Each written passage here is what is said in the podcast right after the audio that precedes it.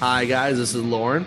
This is Michael. And this is your Dose of Death podcast. If you're genuinely curious about the world of deathmatch wrestling, look no further as me and Mike have you covered on all things in the world of deathmatch wrestling, whether it's interviews, show reviews, or everything in between. We have you covered on all things deathmatch wrestling, whether it's past, present, or future. And you're probably wondering where you can go support us. You can find your Dose of Death podcast on all major podcast platforms, especially along with the Count Out network of podcasts. And also, you can support us on the Count Out Patreon as we have exclusive content only on the Patreon for all of our listeners. We hope that you go listen to Your Dose of Death podcast very soon. Yeah. See you at the shows.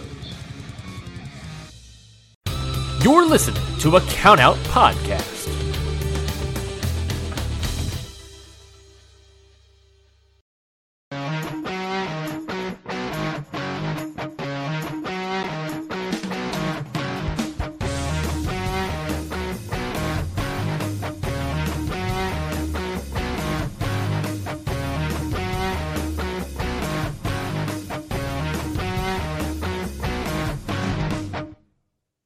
Everybody, and welcome to Ring Post Radio, the only show uh, that uh, is still rearing. Rearing is that the right? Reeling. Reeling. That's the word you want. From a That's from the- a, a, a, a, a momentous moment. You're reeling so again. much that you didn't even know the word. I'm I'm still recovering. That's what I'm doing. That's another R word. I'm speaking of another R word. I'm Ryan. I'm your host of Ring Post Radio. Great you go. transition. I think that's one of my top transitions of all time. Uh, and with me, as always, the man, the myth, legend, Scotty. Scotty, are you reeling? Are you rearing? Are you uh, recovering from uh, I- Survivor Series? I have yet to fully realize what happened. And like I'll explain why when we get to it, but uh man, pro wrestling is the best. It's just the absolute best. There's nothing better. There's nothing on this earth that could be so ah, it's just the best. It's just the best. Yeah. So uh big time news coming out last week. And we joked about it, by the way, folks, that if you don't understand what, what we talk about on the Slack in between recordings and whatnot, we joked about it. Ah, you know, Scotty, this is a little bit of a light week. Unless we get some big news coming out, we're gonna be uh just pulling out topics left and right. We're gonna talk about the NWA and the CW app. We're gonna talk about MLW. We're gonna talk about your local indie. We're just gonna pull in topics left and right. We need something to pad the time for the episode. Uh, and then you know WWE drops a big old deuce on that, uh, and that deuce, I guess, in this instance, is the name CM Punk. Uh, we'll just get straight into it. Not, not maybe th- I think that's my worst transition of the year. Um, so after nearly a decade, CM Punk is back in WWE. Of course, uh, after working in AEW, after getting in several fights, uh, and ultimately being fired by AEW at Survivor Series last night. If you're whatever reason watching this and don't know, CM Punk returned to WWE last night Survivor Series in the hometown of Chicago.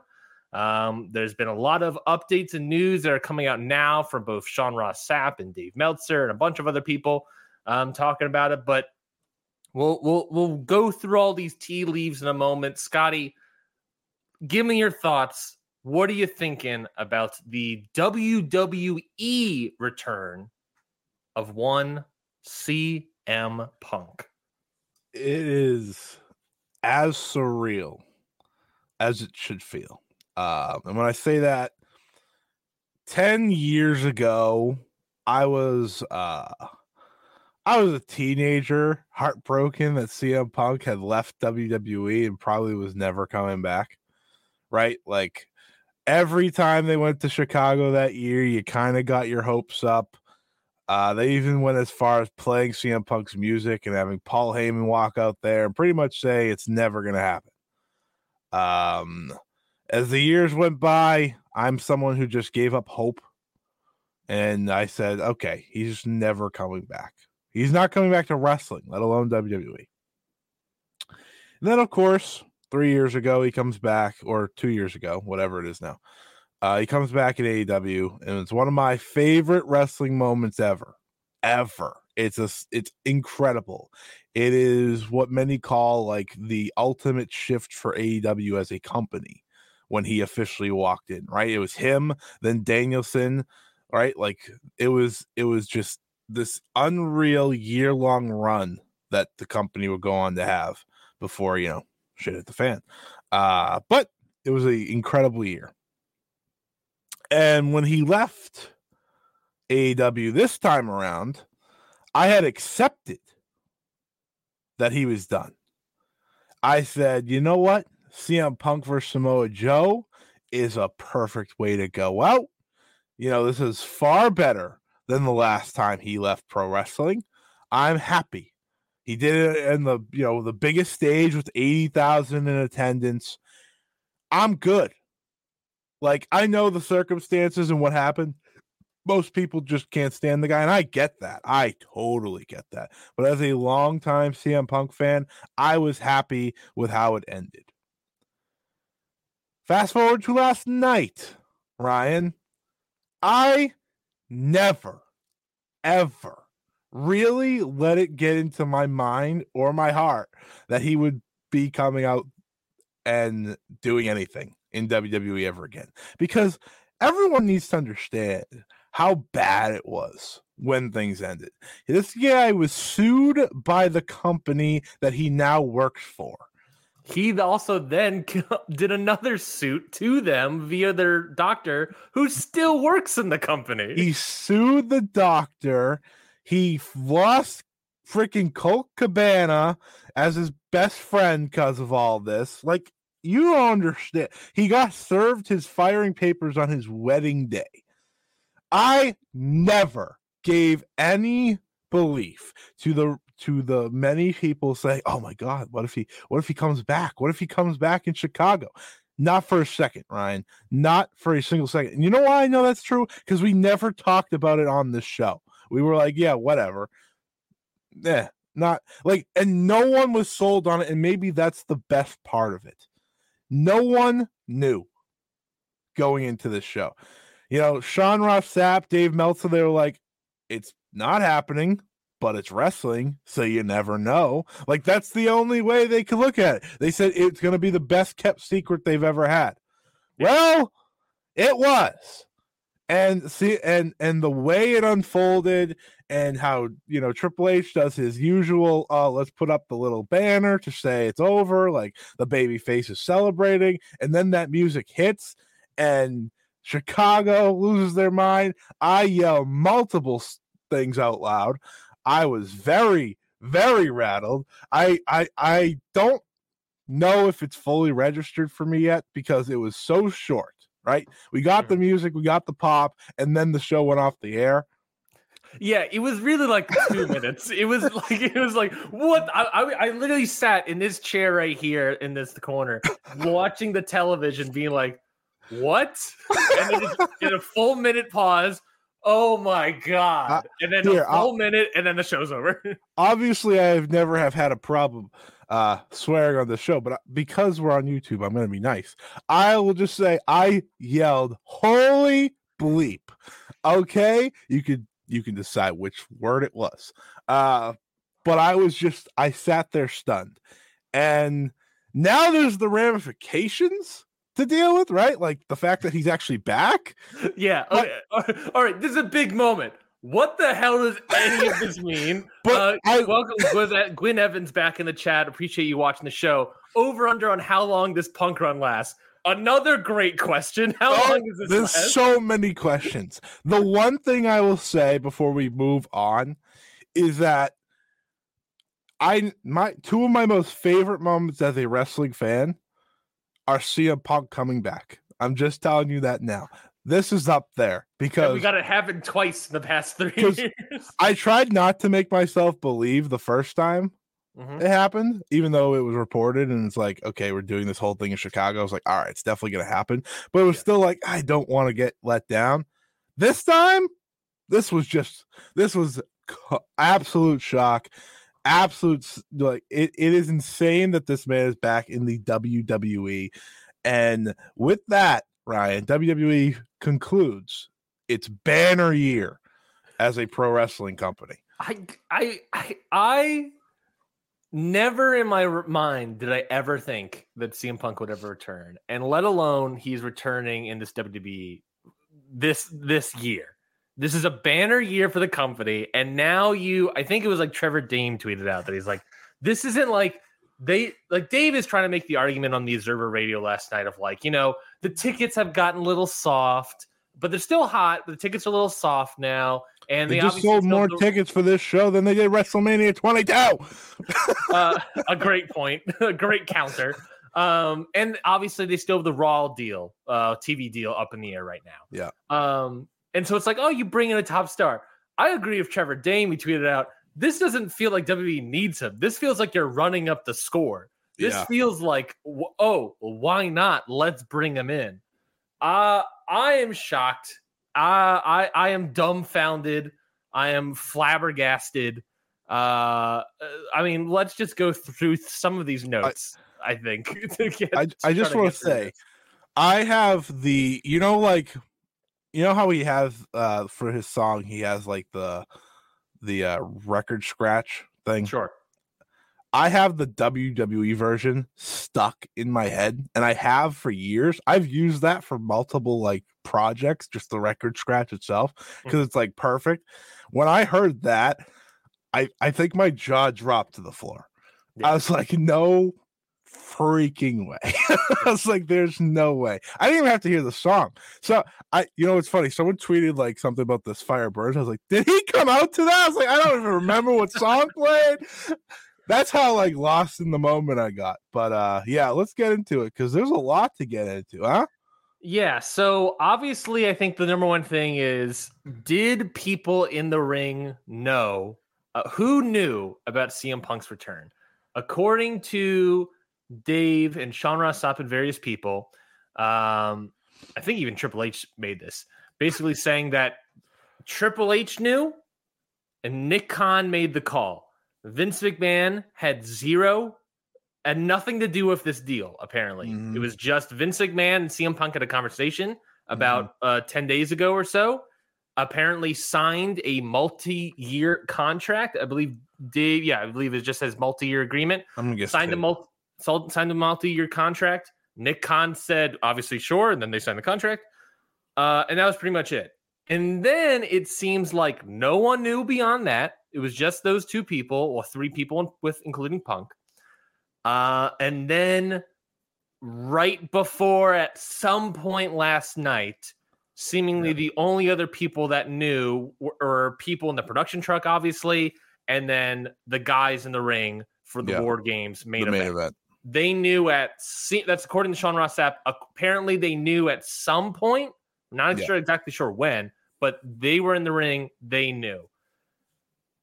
So, and then you get all the reactions online of of, of Drew McIntyre storming out of the, of the arena, Seth Rollins cursing up a storm and flipping off Punk and telling him I'm going to beat his ass if he's in the back. Uh, all this stuff. Uh, so obviously it, these reactions obviously it feels like very much they could be work. They still very much could be real. I could imagine if drew mcintyre's reaction was punk based maybe he's upset that well i just lost my wrestlemania match uh Yeah. to, to cm punk. Uh Yeah. maybe maybe the seth rollins match maybe it's a work maybe it's still his real feelings and how he feels about him but ultimately will still work with them what I do you put- think about the future of cm punk in this company I put cash on Seth being at work. Um because I think Seth knows he's in front of people with cameras. Seth knows how to react. Seth knows what people think. Seth knows what people know about him and CM Punk, right? People know he does not like him. So I think anything other than a reaction like that would have been terrible. Like Seth Rollins just did the right thing. Mhm. He should react like that. Um, Drew McIntyre, on the other hand, I have no idea. Um, the fact that he was angry, I think you're right. Uh, losing another top spot, this is something that he's kind of, unfortunately for him, grown accustomed to. Yeah. Uh, the past few years, so I definitely think that's a possibility. But the future of CM Punk, Um, it may not be long. It may not be long. We don't know. But would you like to would you like to answer Gwynn's Ev- Gwyn Evans' question over under on how long this punk lasts? Obviously, I- agreements a multi year, but uh, what do you? What do you I give confidently say he makes it past WrestleMania. yeah, I After think that, he may not give a shit. So, Yeah. right, right to me, like WrestleMania is the spot, right? Maybe they'll give him his WrestleMania main event he once so wanted, and go off in the sunset after that. Um, that that's one way I look at it. But ultimately, what the future holds for CM Punk is various possibilities. Like there are so many fresh people for him to wrestle with in this company. And we could have that same conversation that the same was true for him in AEW, but a lot of those matches were never going to happen. Um, I think CM Punk sees this as an opportunity to shut the book correctly on his own career the way he may want.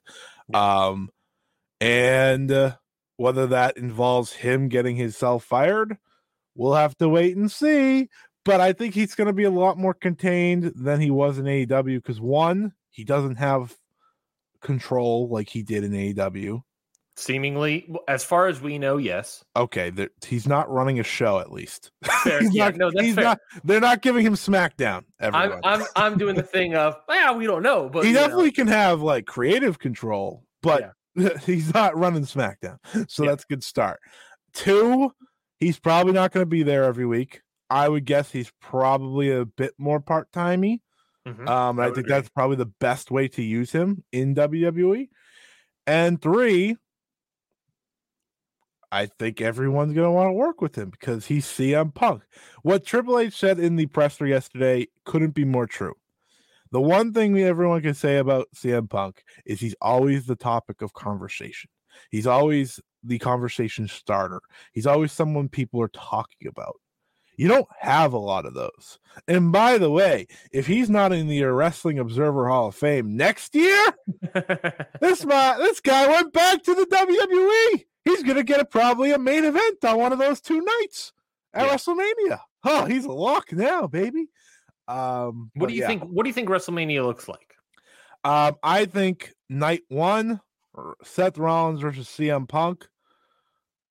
Night two, still Roman Reigns versus Cody Rhodes. I would almost argue that it. I don't think they'll give CM Punk the belt beating Roman Reigns. I just don't think Agreed. they would do that. Agreed. And I and I also would argue that they shouldn't have. I don't think they should have. Well, so here's the question. All right, CM Punk's WrestleMania main event dream, right? Yes. Is that dream just I want to be in the main event, or do I want to win the main event? It was always in the main event. I, I agree. It's always been as, so- in. as someone who has watched this documentary and stuff like that, it was always in. yeah. So But even thought- if he was in it for the world title against Mhm. Seth Rollins, I would not be surprised if he also won the main event. That's and that's a great question. I uh, part of me says you do Punk versus Roman and have Punk lose, Sure. and then you do Cody versus Seth, and then Cody can win and do that, and then be like, "But this is not really what I want," or some which would bury the title, be some something incredibly stupid. Yeah. Um, so ultimately, you have to still do that, and then you have to do Punk versus Seth. But Punk versus Seth feels like, as I just kind of mentioned before, McIntyre feels like that might have been McIntyre versus Seth. Uh, in which case, by the way, I'm also reading, according to the Observer, uh, McIntyre's WWE contract is believed to expire around WrestleMania next year uh, after having time tacked onto it due to an injury. If we also recall, he it took him d- so long to get back into the main roster because he was quote waiting for the right story. Yeah. So the right story would have seemingly been him maybe ending his time as champion at WrestleMania or and re-signing or ending his time losing at WrestleMania and going off into the sunset. Now Randy Orton's back and CM Punk is back to mm-hmm. take two spots that could have been McIntyre's. I fully believe McIntyre is not going to be in a spot anymore. And, you know, we'll talk about the greater wrestling world at large and how this punk news affects it. But I think there's a good chance McIntyre's is walking out that door uh, come April. One thing that WWE has never failed to do is favor the older part timer wrestlers, and that's why I'm pretty convinced it'll just be him and Rollins. I think for the next four months they are going to work this angle um, that they pretty much started last night. I'm not saying last night was an angle on Raw, like officially an angle, but it going it's going to probably be one. I think I Um, think those Seth Rollins reactions are his true emotions. Absolutely, but but, I think he's this is an also smart. Yeah. he's also like, this is my chance to main event WrestleMania. Because truthfully, even if even if him and Drew were set, I bet that would not have been the main event, and it would have been like Rhea and Becky or Agreed. something, right? Agreed. Now this is his shot to main event again. And maybe even bring in the title. They could have just not had him be world champion by then. Maybe he was a challenger, right? You know, Yep. trying to get the belt back. That is something they would have done, especially if he wasn't main eventing. Now things change. CM Punk is in the door. There's a lot of things to do with CM Punk. The only thing I wouldn't do, and this might be crazy because of like the idea of the match and what it could create, but I would not put him against Roman. I just think uh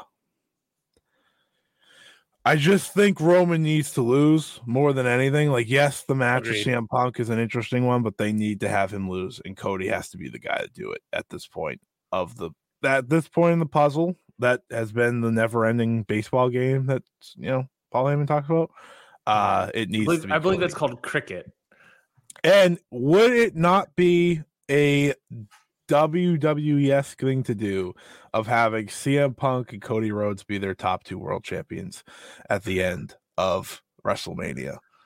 I mean, there's a chance that happens. I mean, it hasn't happened yet. WWE hasn't really like got hasn't WWE has never been the personality to bring in an outside talent and belt them up immediately. It's always they're always like Here's the thing. We always want to, CM we always want to embarrass them first is is the WWE mantra. But obviously Vince was McMahon was, there. involved in this. Vince McMahon's not a part of creative. Maybe Vince McMahon Yeah. is the problem here. We'll see what Triple H and Nick Khan do about it. CM Punk was notably theirs first, so it Yeah. might be different.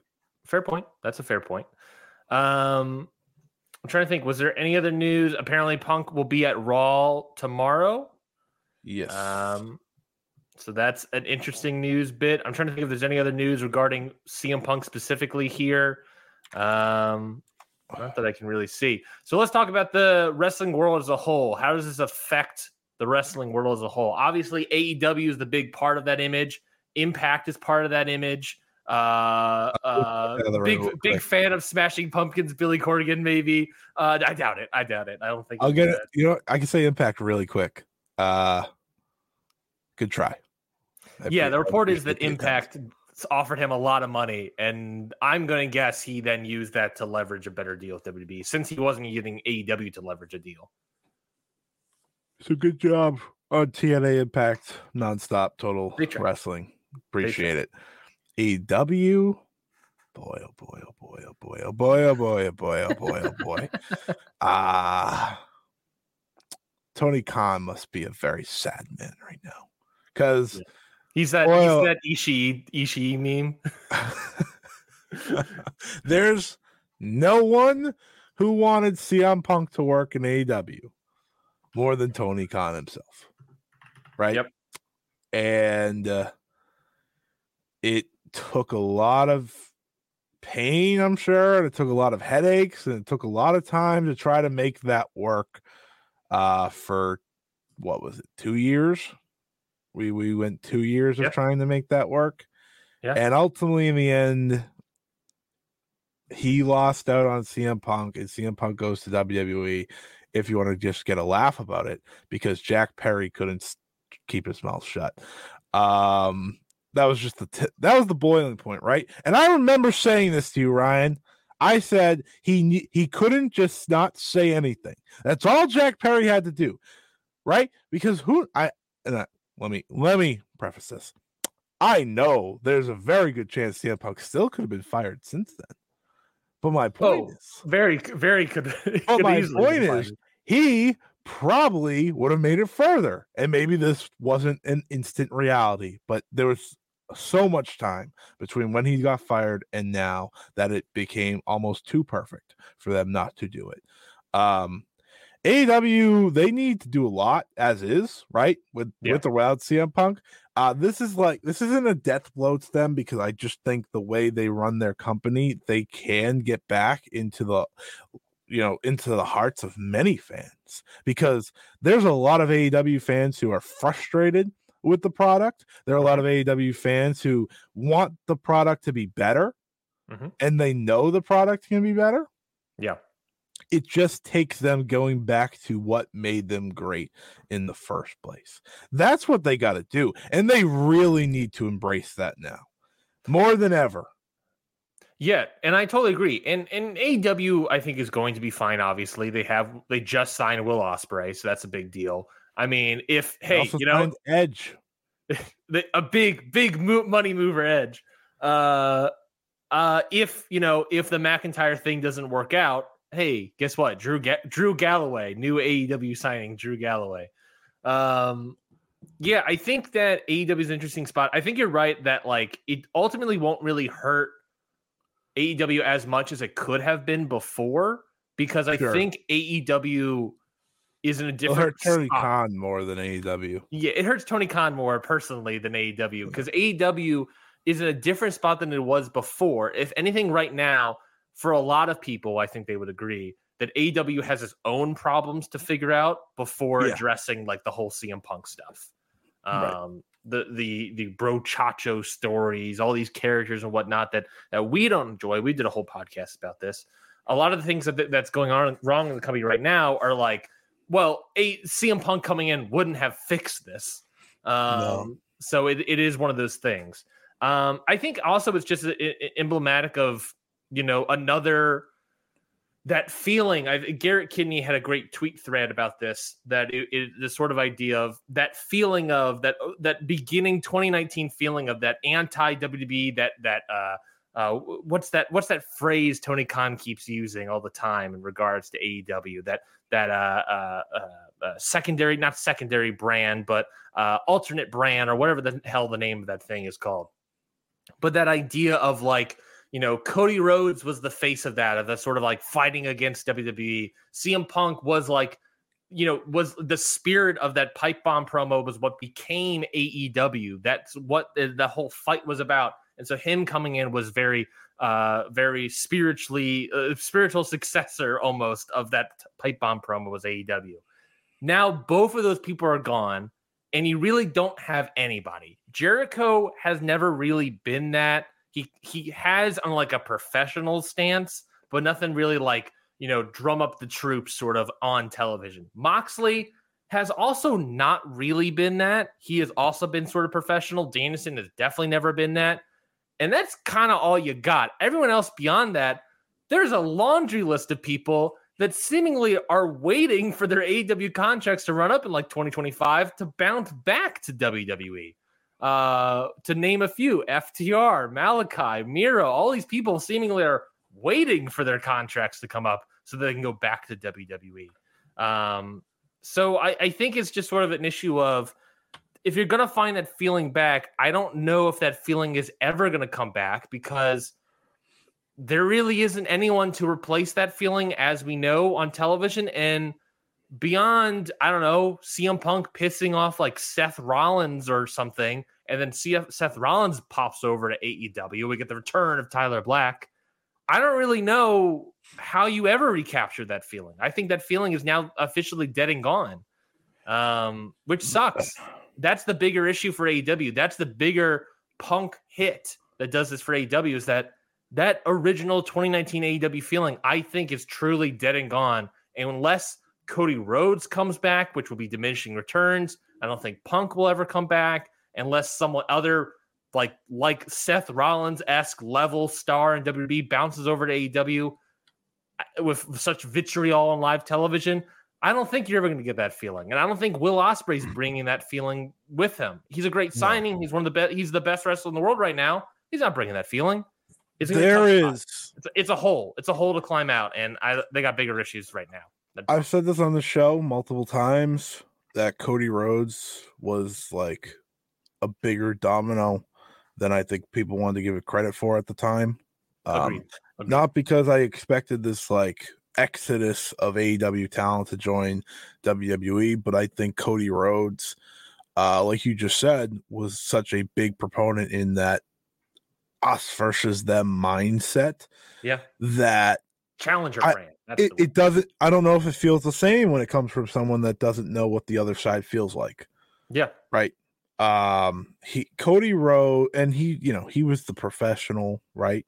He was he is this like company guy and when he switched it's really when wwe started to surge finally. Yes everyone points to vince you know leaving right? Obviously that helped but wwe started to make noise when cody walked back in the door and over time, it started building and started building and started building. And Triple H takes over. And then it builds and builds and builds. And now everywhere they go is a record profit in every town. Everywhere they go is a sellout.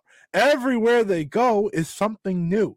Yesterday, we watched, we had, we had the most watched Survivor Series ever, Yeah. Is what was being reported by Peacock. And I'm pulling up, ever. I'm pulling up the uh the Bef- ticket sales of last year and this year, by the way. before the first match was even over. It was the most watched. That's how many people were watching this. The Peacock deal has obviously done them wonders, by the way, putting the network on there. But they have gotten themselves hot. And, and Cody Rhodes moving from AEW to WWE is a major part of that. And it's a major part of why we are seeing what is happening in AEW. CM Punk leaving, it's the next episode of that. And how do you answer this? I think you're absolutely right. I think that original feeling is gone. And you know what? This might be the hottest take I have on this show. It's okay. You know why? Because you need a new feeling after five or after four or five years. You need you need to go to that next realm. The next realm isn't getting WWE fans. You know why it's not getting WWE fans? Because they're gonna keep watching WWE. You're not getting them. It's not happening. You need to go back to what your core was. Your core are the hardcore wrestling fans. The hardcore wrestling fans that rather see a all-time, you know, slugfest of a match than this great promo and you know, seven, eight month story that involves two guys who hate each other and are now best friends and won't go away. Like that is not AEW. That isn't even WWE. You know, the Brochachos thing isn't even WWE. I don't know why. Like they they, they We- would We not. talked about it. It's kind of WWE if you, instead of Bloodline, you look at it like the Kevin Owens, Chris Jericho. Sure. feud. But they'd abandon it if Adam Cole was hurt. They'd be like, all right, it's over. Let's move on. Yeah. Right? Like th- there's That's no really the part on. that really. I think that that that part has really frustrated a lot of people. like like the the inability to go to that next step right? And that is a that is an aew that is a tony khan trope of Mhm. not having that next plan in place instantly. It is something that oh all this is going wrong. What do we do now? And it takes a long time to figure it out right? Remember last year when you know punk and the elite were suspended? It took a long time to get back on track. Yeah. I don't know if they ever really did get back on track. Truthfully, they had you know Omega and the Young Bucks having the great series and stuff like that. And they had Jon Moxley, thank God, and you know they crowned MJF as champion. that that didn't pay off. Um, like the WWE story was the Brochachos originally, and then it became not even WWE anymore. Once Cole, like it would have probably ended at All In. They would have done the turn. They would have moved on, right? Yeah. Like I, I comparing it to the Bloodline, so different because the Bloodline had more moving parts than two people as well. Um, right? Um, there was more ability to prolong it. Yeah. Uh, real quickly, going before we move on to that, uh, more of that stuff. Uh, Survivor Series, like you said, most watched Survivor Series in the history of Peacock, history of WWE ever. Uh, it was the most watched before the first match even ended. WrestleTix has it at uh, 17,102 tickets distributed. Michael Cole announced 17,138. So, I mean, that's 36 ticket difference. So, that's probably the attendance here uh, practically a sellout in this arena, if not a full on sellout. I don't know what the seating arrangement is here, but 17,138 most watched Survivor Series of all time. Last year's War Games, the one in TD Garden Boston that Scotty was at, was attended by 15,609. So you sold That was uh, a big stage. too, by the 1,500 way. more tickets uh, a year later. Uh, just want to also point out uh, Roman Reigns, Bloodline, not involved in the show whatsoever. And it was the most Mhm. watch ever, and it sold a bunch of tickets and sold even more than last year, where Roman was in the main event. But I digress. But I Uh, digress. Uh, there's just so many moving parts, and ultimately, here's the answer for AEW: go back to what made you the alternate. Like I, I can't stress that enough. You have you're having a round robin tournament right now. That's part of it. That's Mhm. definitely part of it. But it all starts at the top. It all starts with the AEW World Title. If the AEW World Title and what's going on with that isn't exciting people, isn't getting people to tune in, then nothing else matters. It's just the truth. They don't have they don't have Cody Rhodes, Sami Zayn, Jey Uso, Seth Rollins. Like they don't have four unbelievably over baby faces. To LA Knight. push them past the world title that isn't around, by the way. They don't Yeah. have that. So the world title is their crutch, and the world title is a damper on things more than anything else. Yeah. Um, do you think CM Punk's return to WWE is a net positive for the entire wrestling world? Obviously, I think it's a positive for WWE. Well, it's right now a positive for WWE. Talk to me in six months. We'll see if we still agree if it's a positive in WWE. But uh, right now, do you think uh, it's a net positive for the wrestling world as a whole? Do you think it, by WWE getting more and more powerful, uh, that this is going to raise all the tide. You know, ra- one ship raising all tides. That that sort of gimmick. You know, is Impact going to get better? Is TNA better? Is AEW going to improve and bounce back and fight back to this news? You know, is this something that is going to turn things around for the rest of the wrestling world, or is it just going to be, you know, is or is this just a story of WWE getting stronger and more powerful? I think it can be. Um, I think it can be like an opportunity for all these other companies to wake up, right? Because we we've had the conversation in the past, and many people have about this, right? When AEW came in, it forced WWE to try and change things and do things. Yeah. especially um, when they were red hot in 2021 and on. It it made something happen gradually over time, and I think over time depending how long Punk's around and stuff like that, it's going to make other companies work harder. I think Impact accepted their role and where they're at, and I think that's why they are as good as they are, truthfully. Yeah. Uh, but AEW, they do need to fight back, but not fight back in a way of you know going on TV and be like, "Oh, we hate CM Punk," blah blah. blah. Like, you know, you don't have to. You truthfully, you shouldn't say CM Punk's name unless you're talking about like records and stuff. You which, shouldn't. Which, which, by the They- way, they right before, right before he debuts in WWE, Malakai Black mentioned CM Punk live on Collision. Yeah, like I'm not going out of my way to say his name, but I'm going out of my way to use that as fuel as a roster, right? The guy that you, a lot of you hated Mhm. has went to the other company. So now so now you have this figurehead, right? That you can push yourselves to try and beat, to try to face, to try to compete against. There there's re- do you remember when uh I just like I always like looked at Vince as that for uh-huh. AEW, right? They saw him and they were like, "Oh, we can't beat this guy," right? So many of us have been hurt by him one way or the other.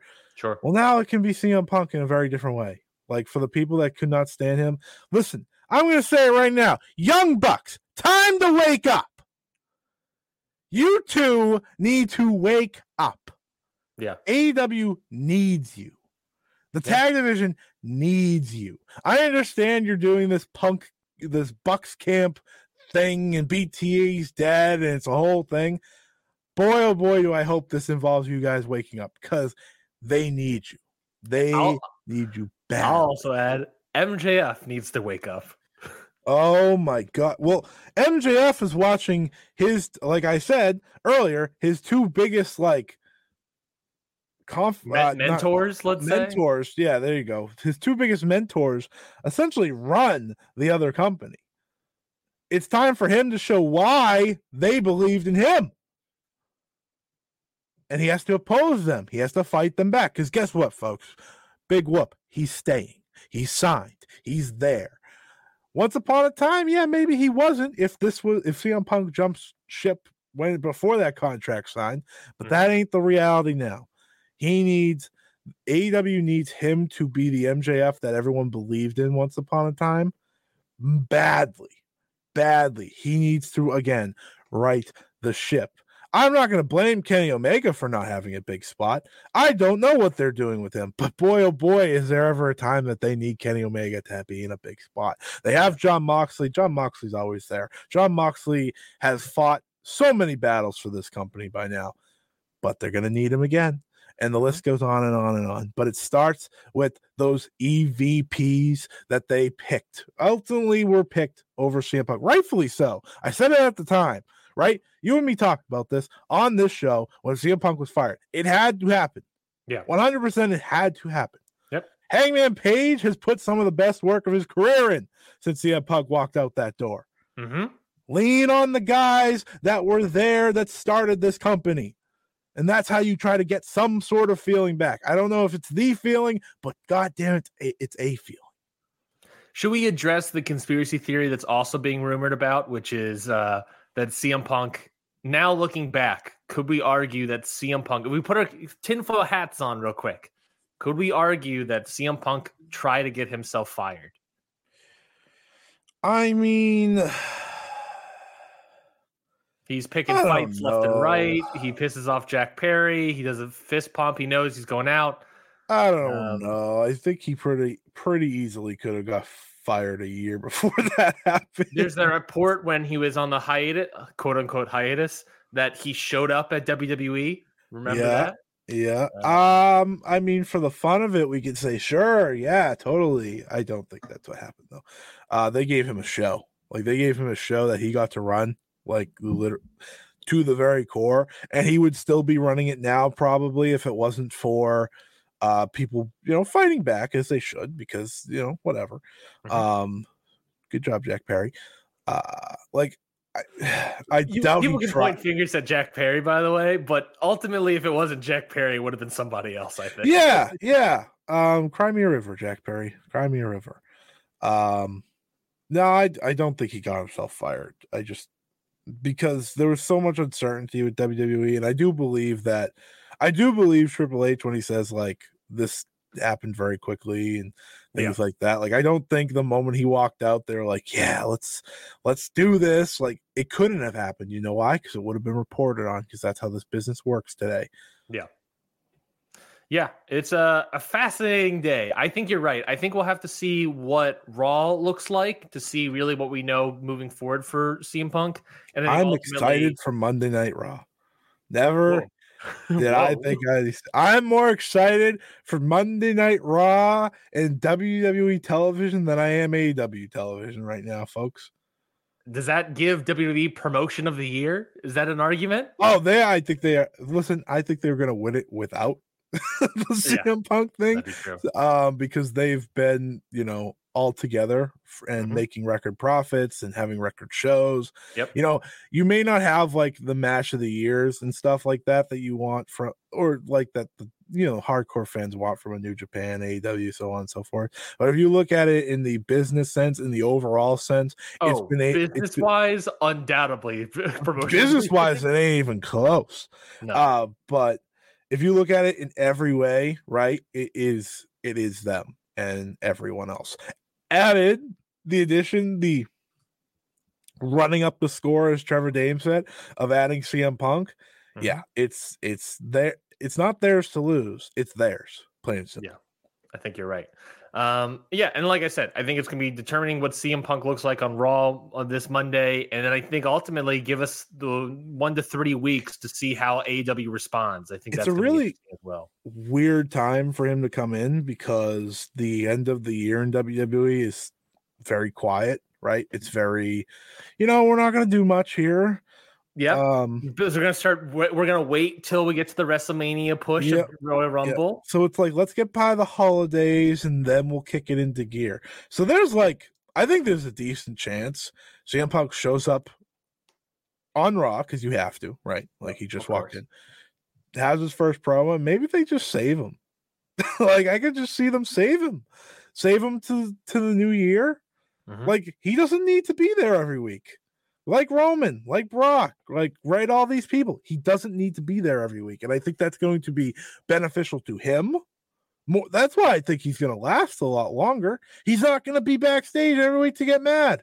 As long as they have a story for him, as long as they have something for him, he's gonna be fine. And I'm sure they do. You know why? Because I just walk watched him walk back in the door. Yeah. I imagine, by the way, 10 days notice. I imagine that creative doesn't probably have any plans for him right now.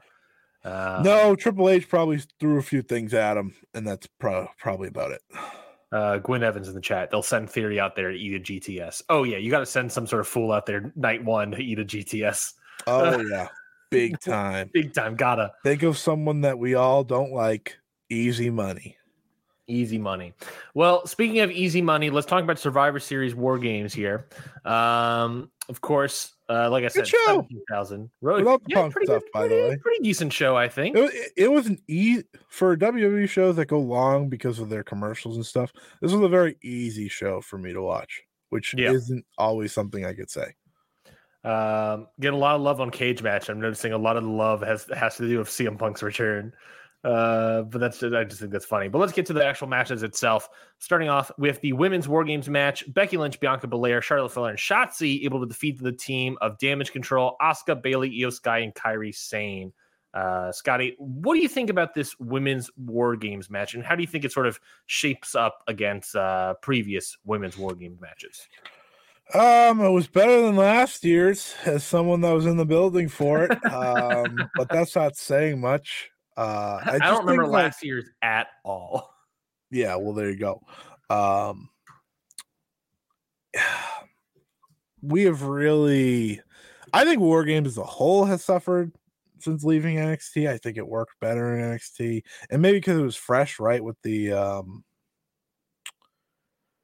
we didn't know how it was going to unfold so the first few were a lot better.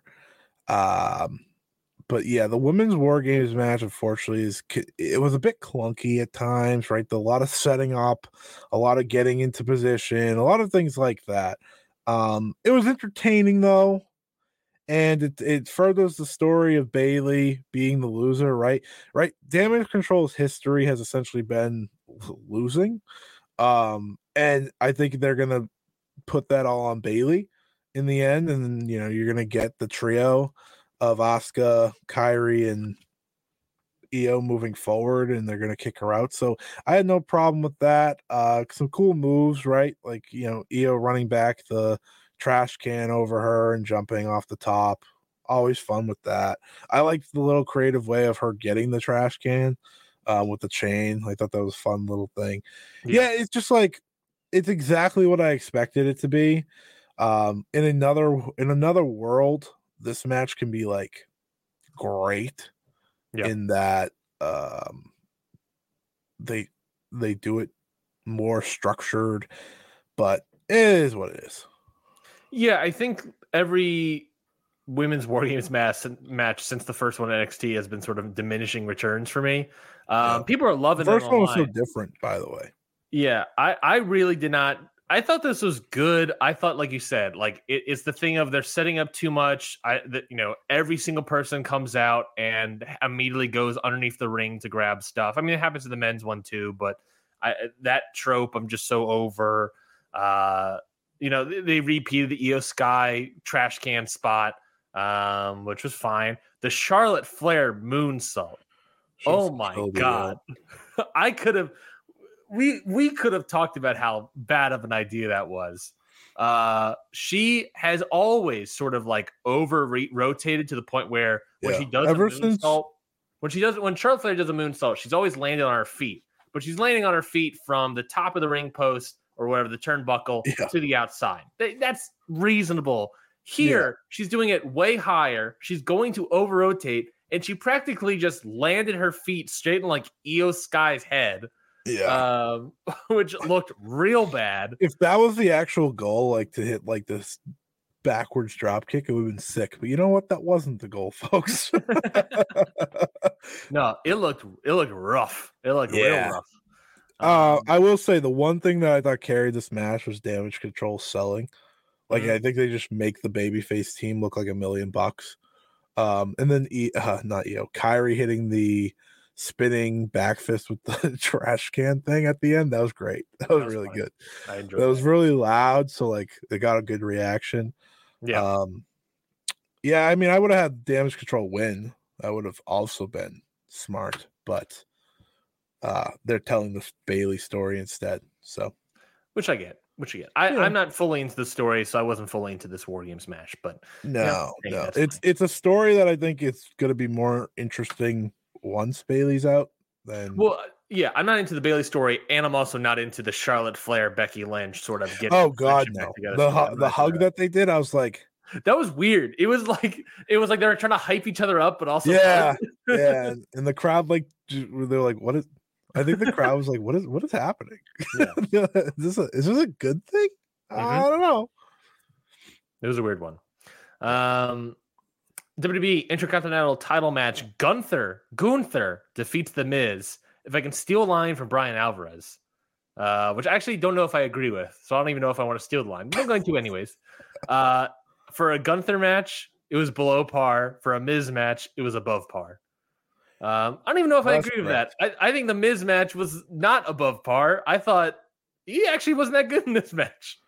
No, but the was match it a good Miz match? No, I don't think it was a good Miz match. I think I his think- kicks look real bad in this match. Well, Miz is bad. That's the thing. Like overall, from the Miz matches I've seen over the past couple of years, it's probably on par with the Logan Paul match. Logan Paul match might have been better because Logan Paul did a lot more. Um, Fair. I don't know, man. It's just like he's bad. Like he's really bad. And Gunther did his best. Like he This- really did. This was like they they booked it. It was very weird because they booked like the match almost like 50-50 in offense, right? Yeah. But whenever Gunther was on offense, it was just like, all right, I'm gonna do a spot, and then I'm gonna like be a cocky asshole to the crowd for a Yeah. little bit. Yeah. And it's just like, wow, this is the cockiest Gunther I've ever seen, I think, in WWE. And he's just like just like toying with the Miz, despite like the match being sort of 50-50 and the Miz like working Gunther's knee and leg the entire time to set Yeah. up for the figure four. Um it, it was like that was weird. Uh Hmm. it really was just like Gunther like this is no big deal. I'm not trying because the Miz sucks. Uh, Good. as he sort of already honestly. stated on TV I, prior. like I'm still angry that the one pay per view match they give Gunther is against the Miz. Like this is stupid. Give him something else, and he's probably ha- not probably he's easily having the match of the night. Yeah. Um, yeah, it, it, we, we talked about it beforehand. If three and a half stars or higher, would have gotten Gunther match of the year contender. And uh, I don't think it was three and a half for either of us. It was not bad. I, I gave I think it did. Wrestler of the year, not match of the year. Do not. Oh, my say match of apologies, my apologies. Jesus Yes, wrestler of the year. Christ. Uh, Miz couldn't get match of the year if he bled like Hangman and Swerve. It, it, we'd still be like, "Oh, that was stupid." Um, that would be, you know, that would be good though. I, I was thinking during this match that like the Miz would have a fantastic Matt Cardona run on the Indies. Like him showing up in GCW, you know that would be a good match. you know, you know that would pop some numbers for GCW. Uh, that, that would get that would get Oh, GCW back so in the good. back in the world. You know, if the Miz ever went to AEW, I think we could just call him dead. um, yeah, it was. It was. I, I did like three and a quarter. I was like, this is a it was fine. pretty good match. I mean, Better than sense. most Miz matches. Yeah. Yeah. His kicks just look so bad, dude. Look so Oh bad. my god, the world famous hit kicks, as you as you said to me, and I wanted to throw up. Uh Santos Escobar defeats Dragon Lee. Eight minute, 20 second match. Uh very short, a very short sort of uh technico lucha match here. Not really big high flying a little bit, just a lot I had of a great time. big time spots. Yeah, what, talk to me. You really like this match. I had a great time. Um, it was very uh, it was very CMLL in that like you know Santos played the Rudo to like perfection, and you know he's ripping off Dragon Lee's mask, and he's just doing all like the little heel things before Dragon Lee gets the big fire up, and the crowd really good for this match, which was shocking because I always feel like when we have like these wrestler matches that aren't you know the the top stars yet. Um, they don't always react, but I think that these two did a really good job of getting them into it. And Dragon Lee, man, he's just so good. He's just so good. My only my only thing that I'm sad about is that it should have been a lot longer. Um because I think they have like a great match in them. I do. Yeah, Um, I agree. I think they have great. I think they have a lot more in them. Ultimately, I like the next two matches better Yeah. overall. Um, both the women's title match and the main event. Mhm. Uh, but I thought this was, was a good. It was good paced. It was. It was. It didn't. It definitely didn't overstay welcome because I wanted it to go a lot longer. I wanted to go like five more minutes, um, which is not something I always ask for. Uh, but I think Santos Escobar really established himself as a heel, and I'm actually excited to see where he goes because I think he's really good. I, I agree. I, I think these guys have definitely something here. It, this match wasn't enough to really showcase that, but uh, what they what the, of what the time they had, I think they did a. a They had him win strong, which is unique for WWE and their heels. So Mhm, mhm. That was Dragon Lee also still a little over, a little over the crowd. Yeah. Dragon Lee. Uh Dragon Lee wrestled. This is very random. Dragon, excuse me. Dragon Lee wrestled Axiom two weeks Yes, ago on, on SmackDown. SmackDown, Mhm. and it was so good. And I, and they got the crowd into it. I was like, I was like, what? What happened to the WWE crowd I once knew? They Dragon Lee and Axiom are Mhm. getting them into this match. And like, if you watch the match, it let it was like full on. Like, oh, if this was an AEW, you you, you would not have been shocked. If this was in, you know, Sia or a Lucha company, you would not be shocked. Um, but it's like Dragon Lee is getting himself over just by wrestling, and it's a very unique thing that Mm. Sounds like a company I once was into a couple a couple months ago. uh yeah. Yeah. Uh, let's talk about the women's world title match. Honestly, I think this might have been my match of the night. I really enjoyed Rhea Ripley versus Zoey Stark. It's really good. It was a really good match. I It took I a little. It, I it took a you. So is start good. and I was like, she's a good hand. And then she, the match got better, and I was like, Yeah. ah, she's like, I think she's like not a good hand. I think she's good. I think Zoey Stark, like Dragon Lee, is someone that she just needs to go out there and wrestle, and she'll Yeah. get over. Against the right Um, opponents, of course. Yeah, linking with with the right opponents for sure. Uh, she and Rhea Ripley, I thought had a really good match here. The start was a little wonky and a little weird, but once it really got into it, uh, it was like once around the spot of. I want to say like Rhea Ripley did some sort of like move off the top where Zoey Stark like flew around in the air and landed on her leg. Yeah. Uh, at like that spot, whatever was happening there till the end, it really picked up pace and it got really going for nine for a sub 10 minute match. Uh, I thought it was a really, really solid outing. Uh, Rhea Ripley just like oozes confidence and has been oozing confidence for so long, but here it was just like undeniable. Zoey Stark, I think she just needs something to get herself to that next level. And whether it be a new gimmick change or something, or whether it be um, uh, just like we said of Dragon Lee, just going out there and wrestling, I think that is something that could be totally valuable for her. Um, she's she's she has the potential. She doesn't have a lot of time because if I'm not mistaken, she's she's 29 years old, which in WB logic is too old, I guess. Uh, actually, no, she's uh, there's no, I take that back. She's actually pretty young. I take that back because Becky's 36, Bianca's 34, Charlotte's 37. Jesus Christ, Shotzi's 32 years old. Oh my God, Zoey Stark has plenty of time. Yeah, just keep her how old is wrestling. Just keep her going out there. Zoey Stark, she's 29 years old. I thought Oh, she was she's older. Um, Rhea Ripley is unbelievable Yeah. in like aura and yes. I was like, there. i i me- I messaged you this during the match. I said, once upon a time in NXT UK, Rhea Ripley beat Toni Storm to become the first ever NXT UK Women's Champion. I said, I remember people being freaked out about that. Like, why? What happened? What was that decision for? WWE could not have been more right in that decision. and that isn't a shot at that. Actually, isn't a shot at Toni, even though I don't like timeless Toni Storm Mhm. um, it is a credit to what they saw in Rhea Ripley. And while it took a while to get there, right? You know, she she was this badass NXT, and then she got called up, and you know Vince ruined her. Uh, but once once the Judgment Day stuff started and Triple H took over, my God, she feels like the biggest star in the world. Like Yeah. watching her run out there, I was like, it it it's hard, I think, for her opponents to stand out against her just because she she feels like this huge presence. Yeah. But Zoey did a really good job. Match was stiff, match was hard hitting.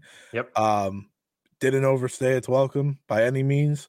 Mhm. And I just think like they this was probably Rhea's best title defense. If I had I- I I don't remember any of the others. I I will remember this one. Yeah, I totally agree. This was this was a good standout. I think you're right. Zoey could have easily gotten completely squashed like Raquel in the past. Yeah. Um like yes. at uh, Backlash. Nat Natalya for Yeah, she it could have been anyone. Um, I will say they need like all of that SmackDown roster to face Rhea because it's like, boy, it'll be Becky. Like they have Becky. Yeah. They're clearly sa- saving that as they should because it's the only. Do you think Becky though? Hold on. Do you think Becky? I wonder if the Becky Charlotte coming back together is to do a tag title gimmick. that could happen? But I know they're saving the Becky match because they have Yeah. not done it, and they're the only two on that roster that make any sense in the world. Yeah. Um, for a big show, but I think for now it's a way to keep Becky on both shows, probably too. Mhm. Um, Yeah. because what we have learned over the past couple months is Becky is a gigantic draw still. Yeah, still very much still. Um, Rhea Ripley, by the way, youngest female on this show, 27 years old. Dude, she's only 27. yeah, the, I think the youngest person in the women's war games match was 32. The oldest being Asuka at 42. Um, but just like, like these women have like maybe five years more experience than Rip, Rhea Ripley. Rhea Ripley, Rhea Ripley, five years from now is a very interesting person. Like she already looks like she's nailing everything. I don't know She's where she main event there. a WrestleMania, if not more. Mhm. Um, and she should. Yeah, like I don't care. Like I don't care if some. I know some people don't like her matches. Um, I don't think any of her other matches are her fault. To be Yeah. fair, I think she's good when she gets to be in there with someone else. It's good. Yeah, we did say Raquel, Natalya. Uh, I don't find them to be good personally. So so I think that's part of it. Um, I would love to see. I don't know. Yeah, I don't know if I don't really know. It's hard to tell with WB, but I would be interested to see if Rhea Ripley is a draw, um, and, and moves tickets and everything because I, I don't really actually know. Um, there's Mm. everyone moves tickets. I, I know that's now, I, so I close. don't know. That's why I'm like I, it's WB. Who the hell knows? Men's War Games match was your main event. Cody Rhodes, Jey Uso, Sami Zayn, Seth Rollins, and the returning Randy Orton defeat the team of McIntyre and the Judgment Day. Uh, of course, they did a little bit of angle here where it was like, oh, is Randy Orton showing up? Is Randy Orton showing up? Uh, basically redoing the Kevin Owens NXT War Games match where it was like, oh, is your person going to be there? They'll be there. No worries. Uh, Randy Orton did show up. He made it even, and once he came out, he basically just destroyed everybody, and the baby faces won the match. Uh, but what do you think about the men's War Games match? this this match like really showed how how strong WWE is right now because the energy for this match from start to finish was off the hook. Like they the Chicago crowd was crazy for them.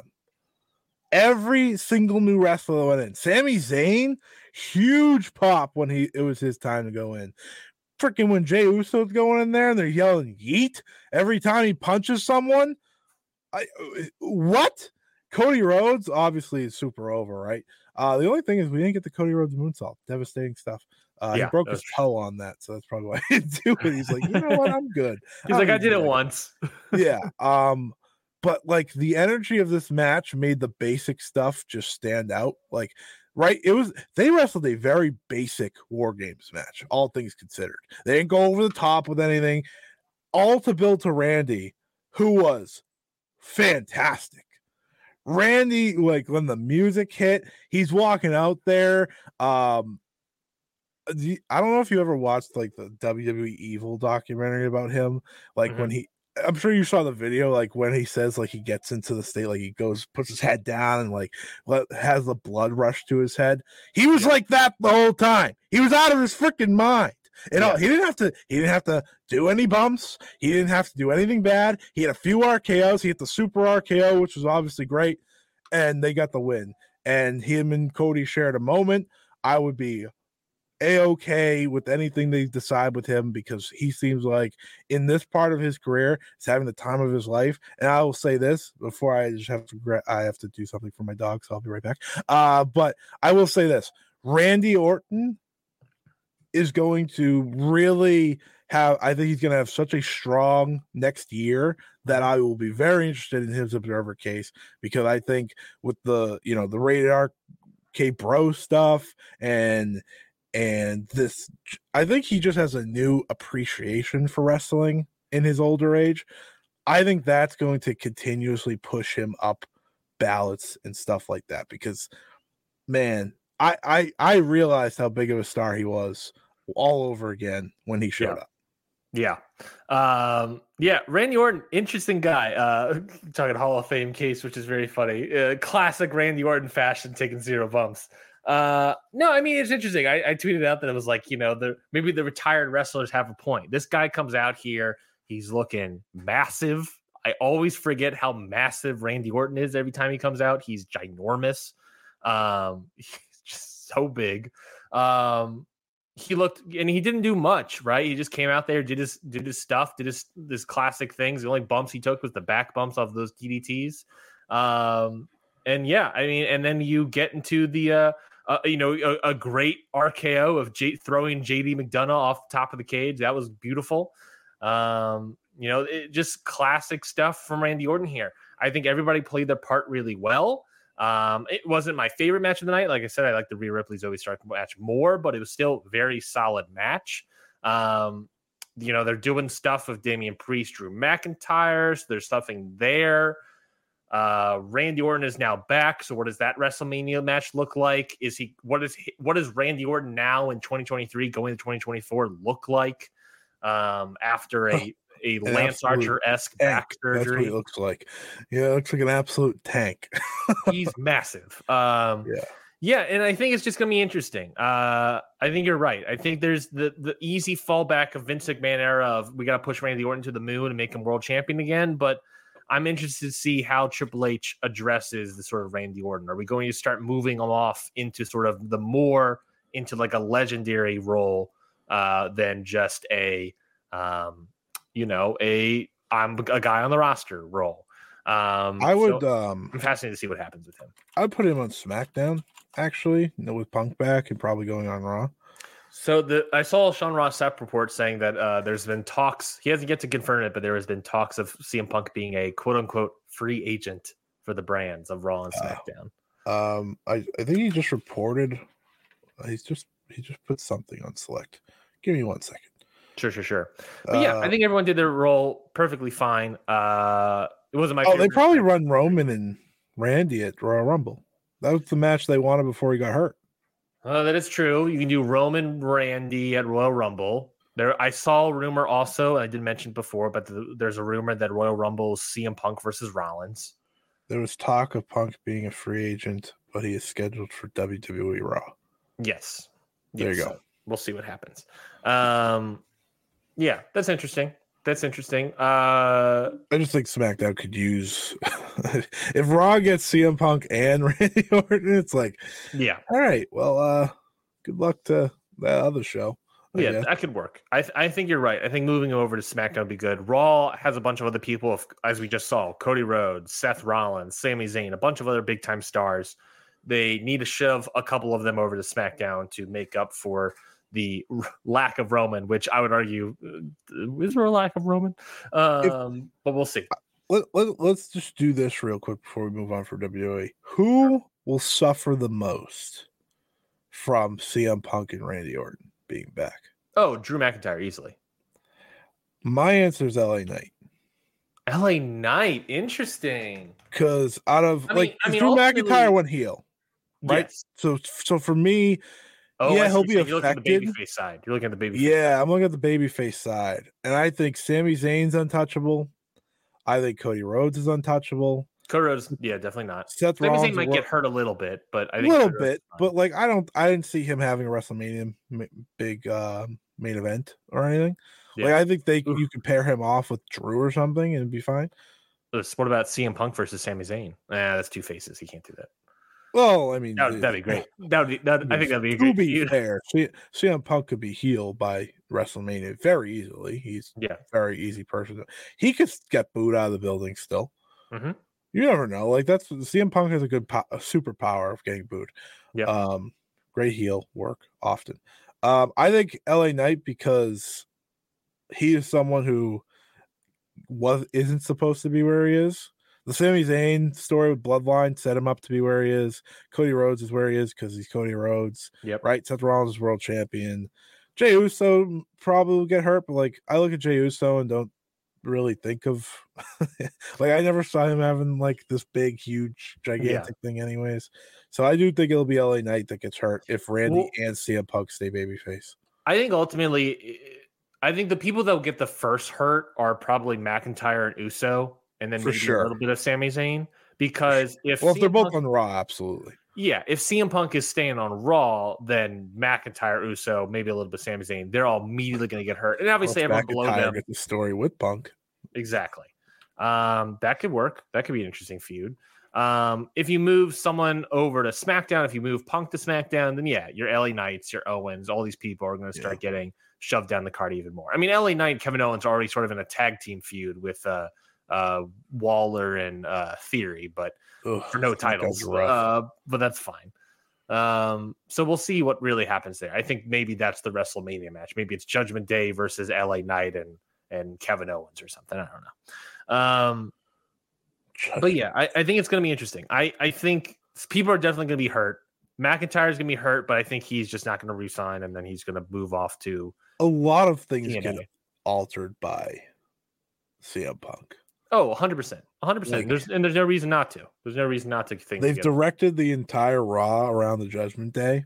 hmm and I think they were going to calm down on that anyway soon, with right with the um story now being over between Team Cody and presumably because they they won they won comfortably. Yeah. Like that wasn't even like a back. They won comfortably. well, now uh, you can almost feud Randy Orton against the Judgment Day. Yeah, that would be a good one. You can I think they also off. might want to tell the story with Tim and Jey Uso since the Usos in kayfabe put Randy out last year. You can well, you can have Cody go on and focus on the Royal Rumble, and then it could be interesting. You could do sort of a Sami Zayn, Jey Uso, Randy Orton versus the Judgment Day. Yeah, That would be interesting. That way, you can have Randy start putting over guys like Damian Priest more. Yeah. Um, now that Damian Priest is more established, uh, Yeah. uh, that would be interesting. Um, yeah, and then you could do yeah. You have the three guys. You have three guys there, so that, that I'll tell you what, the Royal Rumble got very interesting. Oh, indeed, indeed. Well then, That's um, the most we've talked about WWE in forever, and that's hundred percent accurate. WWE just became a uh, staple of this show again because of CM Punk. Good for them. Good for them. I appre- I appreciate the news. I they wanted the, news. ring post radio rub. I get it. I get it. I get it. Everybody does. Everybody does. It's a hot show, hot commodity. Um, let's talk about something else. Let's talk about Stardom. So Stardom had we're moving across the moving across the globe here. Stardom had what I can only describe as an eventful week this week. A ball Oh, lot of highs, a lot of lows.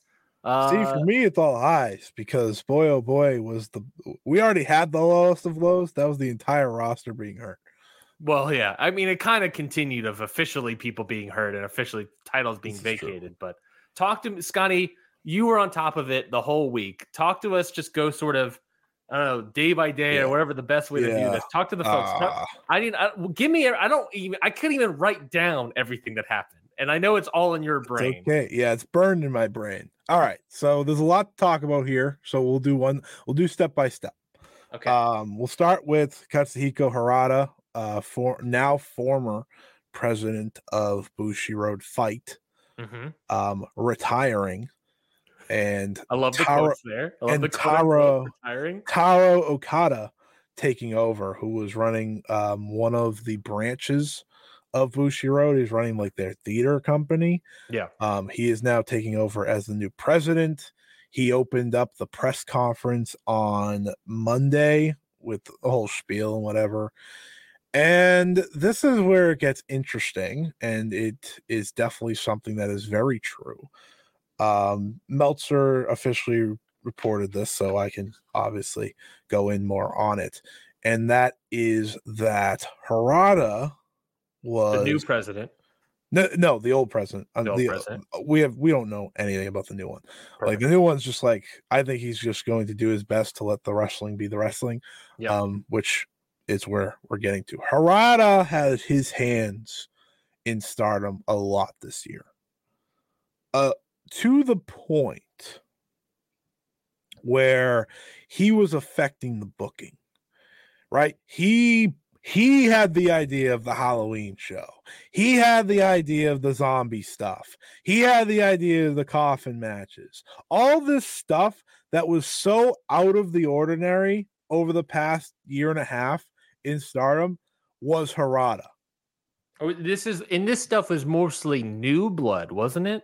No, uh Stardom and Showcase. Stardom and Showcase, which was Stardom like and Showcase. Yes. WWE esque type stuff yes. that everyone was like, why is this happening? Mhm. Like this is this has nothing to do with the company. This has nothing to do with the show. Um, and I it sounds like there's a lot more powers at play here. Um, to the point of frustration for Rossy Ogawa. Rossy Ogawa being the one, of course, who made Stardom what it is, who books star- has has pretty much booked Stardom to their popularity now. Um, so this guy being gone, it sounds like they used the so a few weeks ago they changed the start time of a stardom show like the day of by a couple hours which Yeah. for us not that big of a deal we're just like okay whatever in japan it was gigantic kidani the bushiroad president did a freaking like he he went he was on the gold rush pay-per-view talking about it Yeah. the investigation that they underwent and all things like that. So Dave said that they might have used that as the out to get Harada out, Mhm. which is big news. And here's how I will tell you how bad it was. Rossy said during that um during the press conference, which was a very newsworthy one at that, he hopes that this allows the wrestling people to take care of the wrestling. Essentially, leave me the hell alone and let Yeah. me do my job, which Yeah. that's bad. And there were, and if you remember, there were rumblings a few months ago. Remember when we were talking about AEW and Stardom? Mel- Meltzer was, and he was like, "I can't really talk about Stardom right now." I'm guessing it had to do with this. I'm Yeah. guessing, you know, I'm not, I don't know, you know, if Rossy was ever going to leave or anything like that, but I'm sure there was frustration to the point where it was a very questionable future involving everyone involved. And that brings us to the Giulia interview. Well, real that really- do you think that that the former president of Bushiroad Harada was he the one maybe stopping a lot of the Stardom uh, AEW crossovers, or do you think that No. was still like a Rossy idea? I I don't think that I just don't think that like this has been a co- topic that's really been all that discussed. truthfully. Yeah. like that'll come down to Rocky Yeah, communicating with. but Yeah. it sounds it sounds like at the very least that Rossy had less control of the booking. So how much control of that partnership he could have had if he was interested Yeah. in it. And number two, it sounds sort of like um I forget my second point, but but Yeah. it's, it sounds like Rossy didn't really have control of that. So if he wanted to do that, he wasn't really doing that. Sure. Um, like overall, I think this is the best news possible because it feels like Rossy gets the power back. All the best things that have happened with Stardom are mostly because of his booking. yeah, truthfully, eh, especially over the past couple years. Mm. It's why so many people have looked at this year and said, "What is different about them?" You know, Harada's the one booking all these major shows, so nothing feels nothing feels consistent Yeah. with the company, right? Yeah, this Everything- year, this year was so cold and all over. Everything was so wonky. Yeah. Nothing and and Giulia in her interview, which maybe this is an interview she's constantly taking because one, she's leaving, or or two, she's she's Giulia and she can say whatever else she wants. Like Mhm. there's these are both things. So she went as far as saying that they were destroying the thing Rossy Ogawa created. Oof. And when you when you go as far as saying that, yeah, that is the ultimate hey let him do this and it's and and she was saying how she sh- was pretty much sharing a lot of the roster's feelings towards this. Yeah, they didn't agree with a lot of it. After the ladder match at gold rush she s- said can i just wrestle a normal match please? in the back like when she got to the back. Like her frustrations were through the roof and when her fr- and you could tell like Yeah. with her you can tell because she hasn't been the giulia that i think a lot of people appreciate and that has been the overall feeling in stardom this year this is why it's all good news because it does feel like we are getting back they haven't announced the triangle derby that kicked off the year in the most slow possible way last year Yep. they haven't announced any of these things it feels like there is now a fresh feeling again and it's that it's all going to start on December 29th. But it read that Julie interview because she was so supportive of Rossy, like pretty Mhm. much saying like, you know, he needs to let his vision be seen and this is what this is what is working. This is what has been working for Yeah, she- is his vision. my favorite quote and this this is a little off but she's like yeah we were really great the past two years and then this and it's like okay so they know like They're they're, aware They're really burying She- yeah She's like, out. I have all these rivalries, I have all these stories, and I'm not playing to any of them, yeah, right? And that's been the main problem. Stardom's greatest achievement often is playing to the many stories of their wrestlers. Mhm. The, Giulia hasn't done it a single time. Yeah. Tam Nakano had arguably the worst world title reign ever. Like there's just so many things, and there's so many big shows, and also Kidani. I think it was Kidani that said it that they will no longer be doing major shows during their big Yes. tournaments, yes, which is that was also another a huge part of it. which is another lovely addition to the many, many, many complications. So with just between that, we're it's a it's a better feeling after a cold, up and down, limited focus year.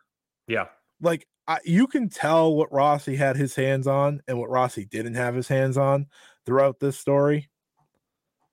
Truthfully, like you can, you Yeah. can, you can tell exactly what he was control over. And I point to the Queen's Quest story that resulted in the cage. I was like, that's a Rossy thing. yep, 100%. The cage match isn't a, to me, a WWE step. That is a historic step that was used in Joshi to tell Yeah. stories. So that's a big thing.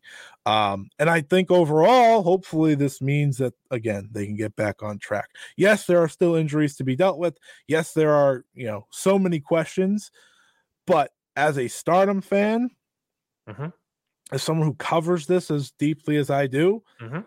I took a, pretty much everything from that as good news. And, and Rossy continues to tweet out like what his anger was. So, like, clearly he is, I think he's now in a position of power.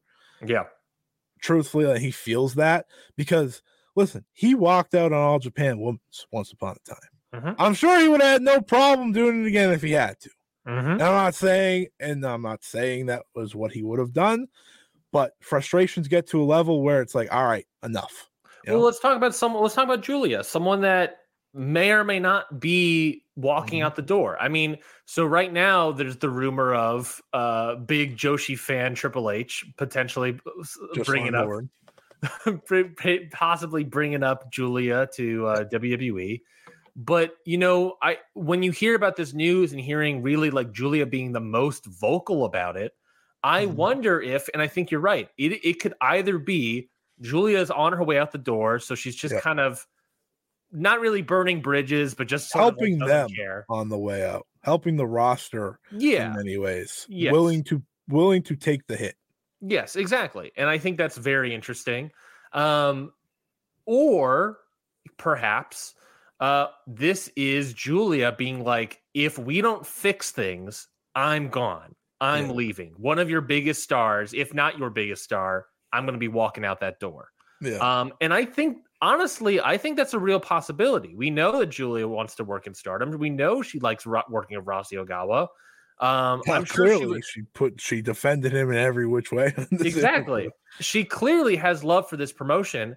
Yeah. I mean, sure, the money will be great in WWE, but surely she has loyalty and ties Yeah. to this company that she doesn't I'm want sure to lose. Bushiroad can make the money pretty good. Exactly. so so I really wonder if this is just a situation, especially with Triple H's response to sort of bringing in Giulia of like, oh, we're just looking at big talent Yeah. um, from all from all angles. I wonder if it truly was just an idea of if we don't fix things, I'm gone. Yeah, Um, I think so. I think uh I think they have a lot better shot at keeping her. oh yeah, oh yeah, I'll say that. I won't say they can because you know again she could be out the door. She is someone that are understandably could do big things elsewhere.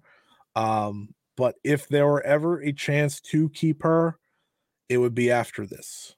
It would be after the changes. Um, Yeah. because now we're in a wait and see how much control does Rossy have back, where can they book and where Mhm. can they go. And I think they were setting up certain people with the idea that she'd be gone anyways. Um, but if you're Bushiroad, if you're Stardom, you are doing everything in your power to keep her. And this is another, this is another good sort of news for you in that Julia may not, she may have went from having two feet out the door to maybe one yeah, at least, right? Which is better than nothing. exactly. Uh, well, no, no fee at the door would be better, I imagine. So maybe. well, that is the truth. Okay, well, no feet out the door, locked in, signed to a new contract. That would be great. Yeah. Uh, but uh, that's that's March. That's March. can I? How do you think? I, I, I, this is just a thought I have. This may be a conspiracy theory thought. I don't know. Do you think at all this sort of affects the Mercedes Moné relationship with Stardom slash Bushiroad? The whole idea was with Mercedes coming in is that she's really signing with, she was really working with Bushiroad more than Stardom because Bushiroad Sure. had more of the capital than Stardom did. Yeah. Do you think that could have led to some of Bushiroad getting more involved in Stardom's booking? Do you think this might hurt Mercedes working with Stardom moving forward? Where do you think this sort of maybe affects the Mercedes Moné aspect of it all, if it affects anything at all? I'm gonna guess it probably doesn't have much effect. Um, we don't know anything about Mercedes Moné at this point. Like Fair. nothing. No one knows a thing. I highly doubt that it was this guy that had anything to do with it. Like if anything, it was Kidani and Mhm. company making sure they got her, and we're like, hey, can you can you book her on your show? Sure, right? Like I don't think um Harada probably had much to do with it, but again, you never know. Like you never know for sure. But uh I I feel I feel confident that if she does want to come back, she will easily come back. Yeah, I can agree with that. I can certainly agree with that. Um, well, they also had more news starting. Yeah, let's get into the more news. The more news is a lot. So Yeah, I was going to say that uh, we had a we we already knew that some people were injured, and well, Yes. some people being a lot of people. But it was officially Yes. announced that uh, Tam Nakano is officially on that injured list, and she is relinquishing the World of Stardom title. Um, I believe, if I'm not mistaken, they also relinquished. Uh, The Goddess no, of is also titles. injured, so they relinquished uh, the Goddess of Stardom Yes. titles as well. So all these titles are relinquished, and some people may look at this. I know a lot of people are sad about Tam dropping the belt, whatever. To me, it is the ability to now move forward Yeah. rather than having this big looming question mark that they've had over them for a month now. hmm They can now move forward. Um, the reality is Suzu Suzuki is supposed to be World of Stardom champion right now. That is the reality. Yes, the report was, I believe, from Dave Meltzer from the Observer said that Suzu was scheduled to win Yes. the title. She was going to win the title. Um, she was going to be main eventing the Queendom as is. So Mhm. everyone that thought that her winning and then challenging early was a bad thing, no, it was a plan to get the main event that Rossy wanted. in the main event, and that had nothing to do with Tam Nakano. Um, Yeah. So ultimately, there's a few ways to look at this. One, Tam's reign ends as one of the worst World of Stardom title reigns ever. I'm not even gonna hide that fact. She had the title since April. She defended it, I think, three times. She defended it once against Mina in a double title match, once against Megan Bayne, and another against Natsuko Tora. That was part of the many stardom problems this year. The world title was just not defended Yeah. at all. Um, I don't know if anyone remembers this. The past two years, what have been the bright spots? The titles being defended, right? Utami's record reign, Shuri's record reign, all these things just came to a crashing halt this year. Uh, Tam's reign was never, ever even close to the potential it had. So to me, the only bad thing is, yeah, she's hurt. Of course, you don't want anyone to be hurt, but you get to move forward. What sucks is Suzu Suzuki has now lost her moment. Yeah. Well, she can still get it back by eventually winning the world title, she but can, but she beating. Tam she as get opposed out of this. beating Tam as opposed to beating Maika, Mm-hmm. which newsflash people, it's gonna be Susie versus Maika.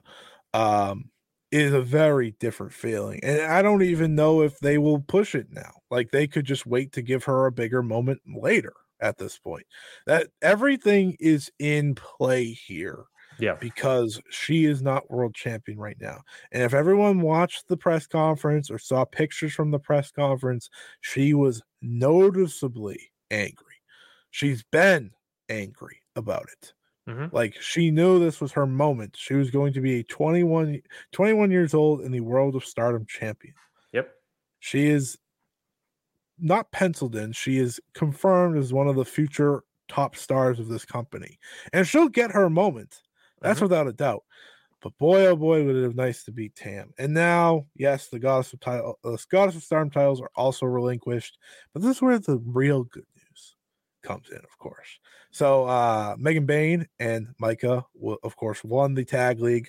They'll get their shots at the titles, and then of course, after all the bat, after all the crazy news, right? We have the t- titles being vacated. Mhm. Um, you know, Suzu's gonna fight Hazuki for her shot on the line at the pay per view. Give me a run one- through the pay per view lineup real quickly.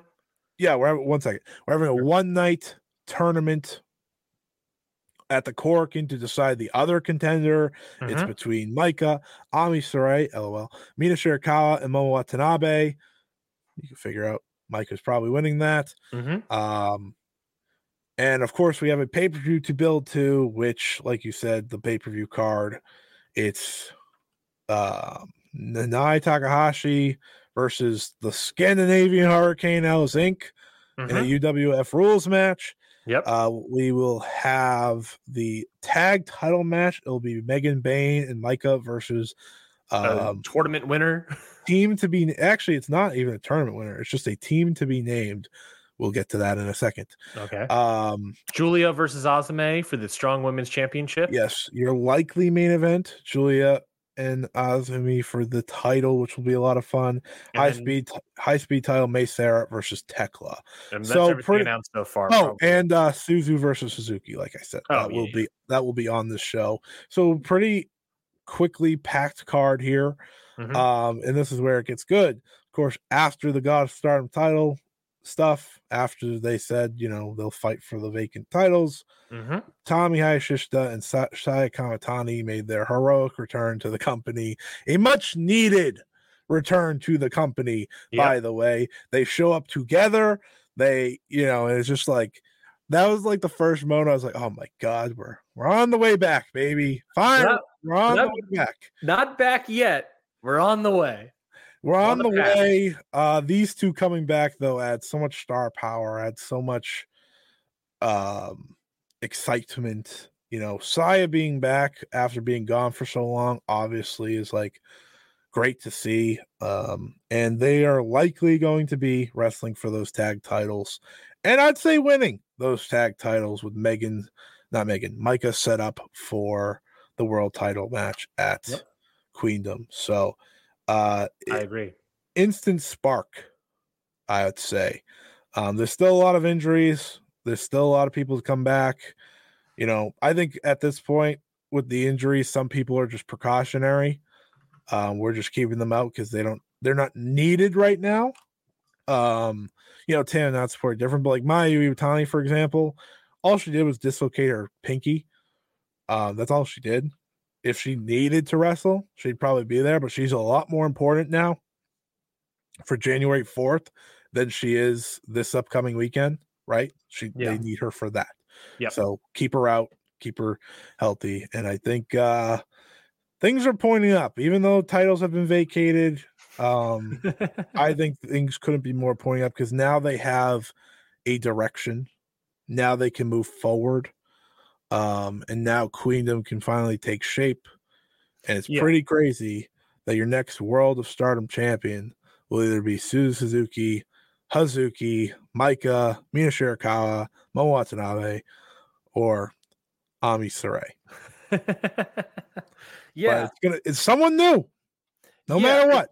I think you're right. I think this this weekend, Nagoya Big Winter is the show. Uh, this has, I think it's on Saturday, December second.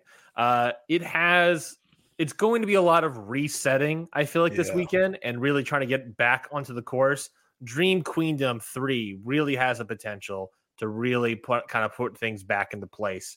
Um, I think you're right. I think Suzu Suzuki is easily winning this main event against Suzuki. I think that'd be weird for her to lose all of a sudden. Yeah, she'll be fine. Uh, I think That was just right. a way to give them a good match. exactly. I think you're right. I think Maika winning could also be interesting.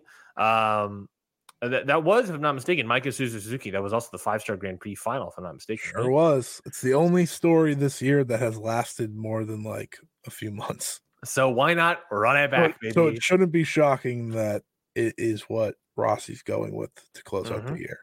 Yeah, and then uh, probably like you said, Utami and Saya Kamatani winning the tag titles this weekend as well, setting up something down the line for Dream Queendom. And then Yeah, we'll, there's a lot of teams they can make work. And it's Mm-hmm. Utami and Saya in a big match. yeah, It literally doesn't matter who they face, truthfully. exactly. They'll exactly. they'll they'll give them someone good though, I'm sure.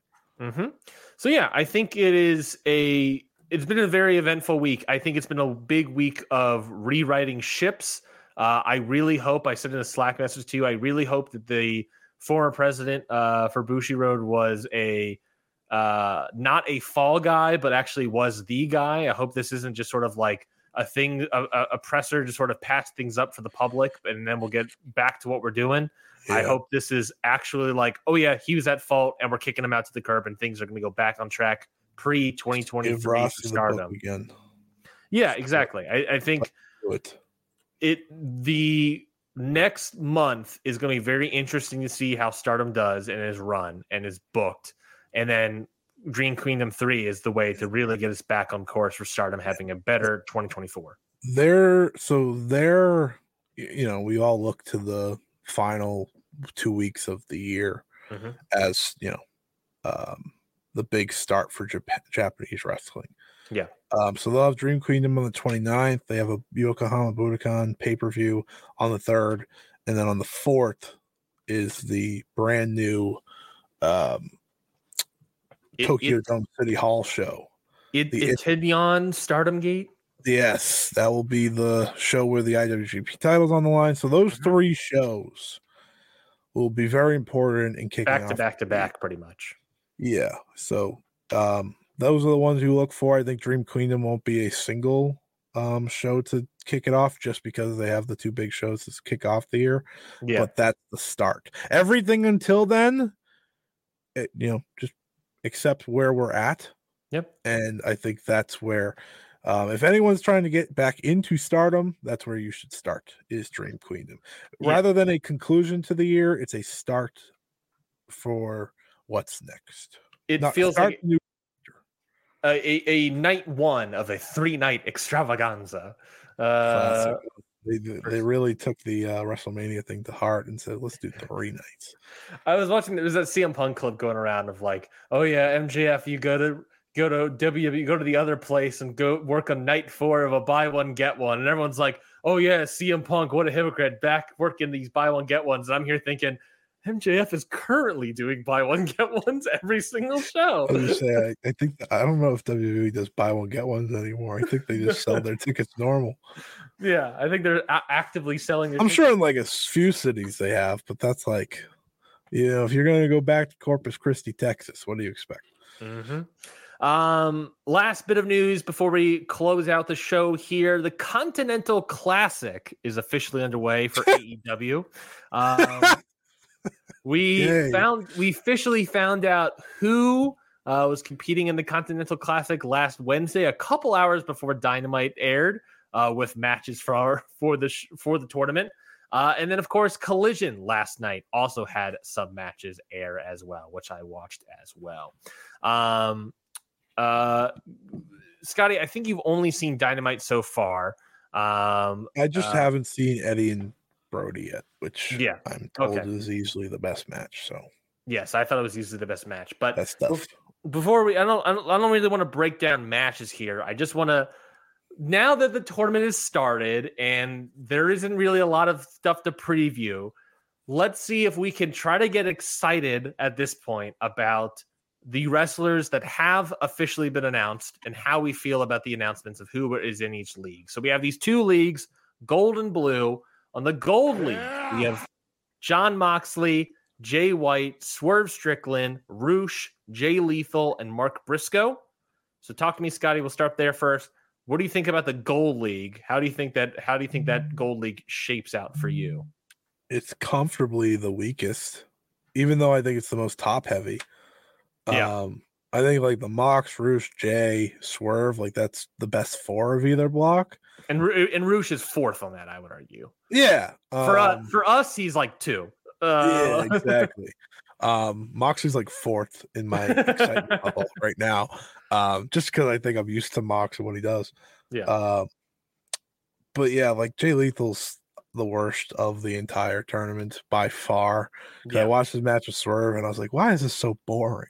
I was like, this is, I was like, he's just such a boring wrestler. Mhm. Um, but overall, I think the league looks good, and I like that it's putting it has great matchups. Right, we're getting Swerve and Jay White this upcoming week. Yep. Rush versus Uh, Mark Briscoe. Honestly, That's probably gonna be incredible. give me, give me some give me some of that 2019 ROH, baby.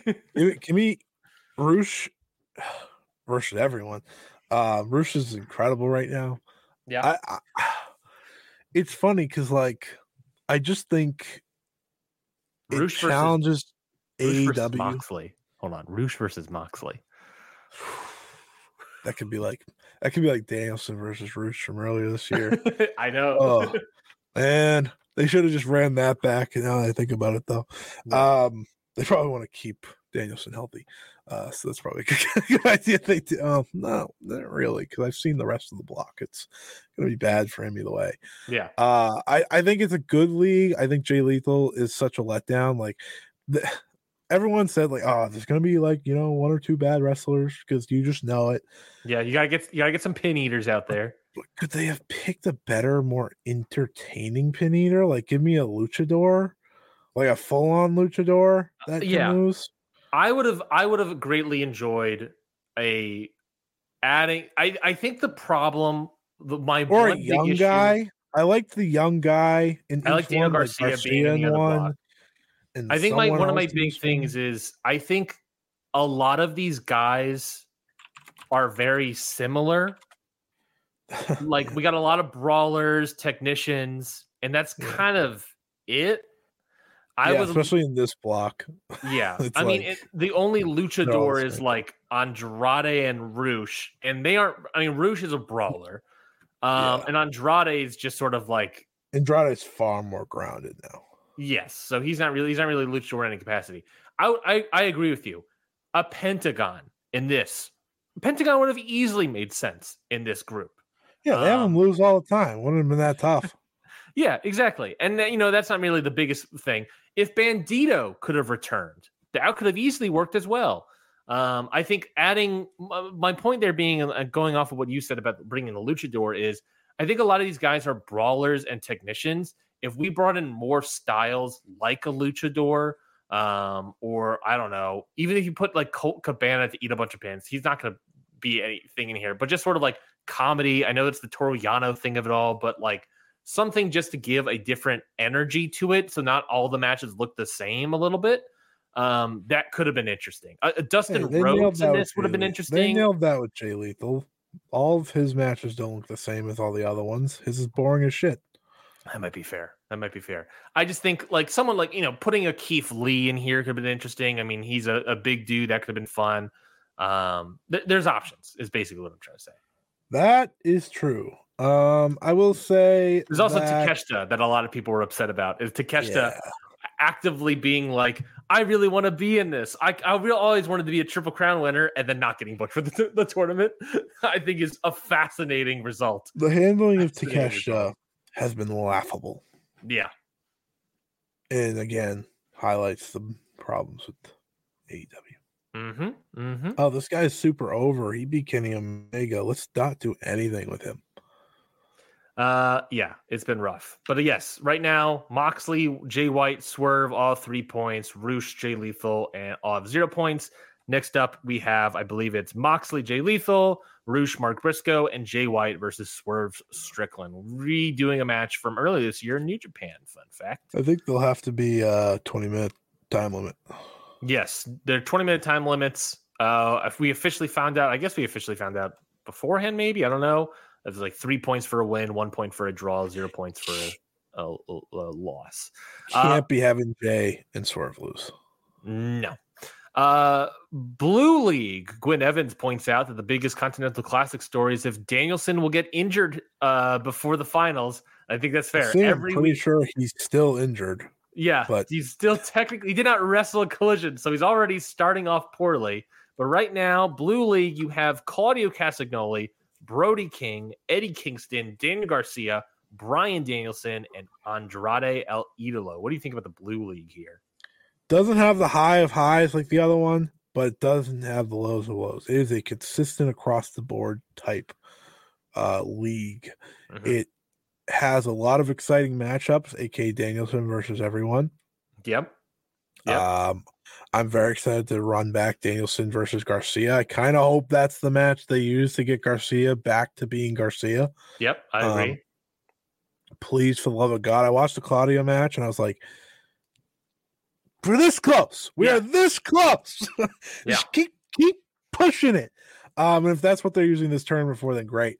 Uh, Danielson, I'm excited to see back, obviously, um, because AEW needs him very Mhm. badly. I Mhm. need him to stay healthy too. I need us to get to him versus Okada. I need a lot of things to happen revolving this guy, and I don't feel good about any of it, but I'm Yeah. excited nonetheless. Uh, I'm uh, very nervous about him being in a tournament against Eddie Kingston, Brody King, Claudio Andrade. Like I'm very nervous. This could easily go poorly for old Bryan Danielson. The best, my my maybe my favorite part of this bracket is that they got Brody King in a singles environment. I agree. I I love Brody King in this spot. He he is a sizable pin eater, but can easily be an upset guy. Like last night in a collision, pick up a win over Eddie Kingston. He Yeah, can easily be an upset guy. He is kind of like for me, Brody King is almost in that Rush spot where it's like, oh, he can easily Mhm. eat pins, but he could also easily upset some some get Yeah. wins. Yeah, and he's been doing. He's been like the one consistency in House of Black that isn't named Julia Hart, I guess. um, which is a different conversation. Yeah. Uh, that I'm excited to see. I'm happy they picked him over the other two. also I- going into this tournament injured, by the way. Yeah, this is also true. Um, Eddie, obviously, I'm excited about. This is his type of thing, and I think he will. I think he will succeed a lot better in this one as opposed to the G1 one because it's not night after night, and two, um, I don't know. I just think the AW fans get him. I mean, the new the Japan the New Japan fans really liked him as Yeah. well, but I just think this is um, easier for him to kind of create a story. He's already down one right? His, all of his titles are on the line. It's a great story to go with him pulling off some big upsets down the line against a Claudio, perhaps. You know, the story there for him, Danielson, so on and so forth. We'll get a Um, Claudio Danielson match. We get a little BCC match. Love Here, that. Mhm. Uh, I think Claudio's a beast. He was perfect for this tournament. I I said to myself, can they keep out, like, can they keep out the three Blackpool Combat Club guys? Because I feel Mhm. like they're all gonna want in it. The answer was no. They simply just put them all in it. I was like, I'm "All fine it. I'm fine Yeah. Um, Um, it's stupid, by the way, that Kenny Omega is not in this tournament. I just want to like I can't stress that enough how stupid on the surface that is that he continues to be a tag team wrestler. Like what yes. I the- don't the understand the obsession. I don't understand the obsession with him being a tag team trios wrestler. I don't get it. I do not get it. I do will never get it. He's fine. I've seen him wrestle these singles matches. I know he's fine. Yeah. Yeah, uh, the elite verse nowhere to be found in this in this tournament, uh, which is a, a damn shame, gotta say. But you know, it's almost it almost is more of like this is a collision. Uh, this is a collision tournament than anything else. If that makes sense, you know. Yeah. uh, When I saw Rush on Dynamite, I was like, this is weird. Yeah, haven't, haven't seen him since what January since that Danielson match. Oh, Yeah, I was like, this is this is not something I was expecting to happen. But okay. But yeah, I, I like Claudio in here. I like Brody. I really like being in the spot. Eddie makes sense. Daniel Garcia is a great spot to be in as well. Danielson, uh, obviously great. Andrade will be fine. I'm going to echo Gwen Evans' uh, comment in the chat. Claudio's made for tournaments. Tournaments. Him versus Brody is going to be great. Yeah, Claudio versus Brody will be great. Brody versus honestly, I think Brody versus Andrade would be very interesting to me. I just want to see what that looks like. Um, yeah, I think this is Blue League looks very good. Um, it's just a matter of will Danielson uh, die before the tournament's over? Uh, is No the big no problem. That's the big question. and then, of course, well, before we move on, I also want to address the Eddie Kingston of it all. He's putting his titles, the Ring of Honor World title and the New Japan Strong title on the line. Yeah. And it seems like what all of this means is the titles are now sort of in purgatory Yeah. where they're being defended in the overall tournament, not match by match. Brody King pins Eddie Kingston tonight. The winner gets them. Yes. So the currently the titles are being sort of held. For some reason, I want to say the word abeyance. I feel like that's a WWE ass word is abeyance. Uh, they're be- basically being in purgatory. Abeyance is a proper word. They're being they're currently being held in purgatory, uh, held in abeyance. Uh, and then uh, uh, whoever wins the tournament becomes the new Ring of Honor World Champion, the New Japan Strong Champion, and this mystery belt that is either done and waiting, or I'm gonna guess, uh, funny enough, probably not finished, and they're like, uh, just put a belt in there. just make it look, just make it look. We'll make it a mystery. We'll make the belt because this tournament does feel last minute. That's why that makes it funny to me. Um, yeah, uh, I think that's the most clarity we got on this Eddie Kingston stuff. It's just, it's everything is held in purgatory until whoever the winner is. Eat your heart out, final battle. Eat your heart out. Yeah. So that that being said, if the world title is being held in suspension uh uh up until world's end, which if I'm not mistaken is after final battle, You it's like a week or maybe after final battle, week or two, yeah. then uh yeah, 2 weeks afterwards, then there will presumably be no world title match at Ring of Honor final battle this year. Athena versus Ronda Rousey. Sell all the tickets. That will probably be your main event. If Ronda's even doing it. Ronda's even doing I don't it. even know. the tag titles who the hell knows what's happening with those the The- tv title was supposed to be shibata versus yuta and they just The did pure, that pure, pure, pure, pure title. yeah the pure title yes the pure title was supposed to be shibata versus yuta but shibata apparently has to go to japan immediately and so I'm they just sure ran that on Yuta rampage and Hook. yeah now we're looking yeah now we're looking like it's going to be yuta versus hook at final battle which all right uh and then uh, the tv title is also floating around there. I think i read somewhere that there's like a survival of the fittest match, or something happening for that. I don't know but uh That's a choice. yeah It's right now there's there's currently ring of honor final battle looks real bad. Kind of Really real bad. I don't know why this brand still exists. Uh, it's been a rough year. Remember last year we were all like, yeah, hyped up on Ring of Honor. We got the third, the you know, the Briscoes versus FTR. We're all getting into it. Match of the year contender, match of the year winner for a lot of people. Here we are a year later, and it's like this brand sucks. It's dead. Nothing's happening. Yes, for a fact, Ring of Honor World TV title, survival the fittest, fittest six-way elimination match uh, will be happening at Final Battle uh, with Great. Versus with people in it. We don't know who. Um, will they have the kingdom beat MJF on that show? I would. MJF's on the poster, so it looks like he will be there. That's good for him. Well, I, I think I would. too, though. So Yeah. So I don't know, man. you got Yuta on the poster really quick. Yeah, good for him. I don't know. I don't know what's happening with Ring of Honor. This Ring of Honor brand's f- deader than a doornail. Uh, it Should just go away.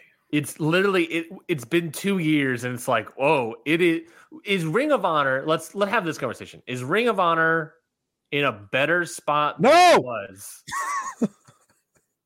with the Sinclair era. No, it's not in a better spot.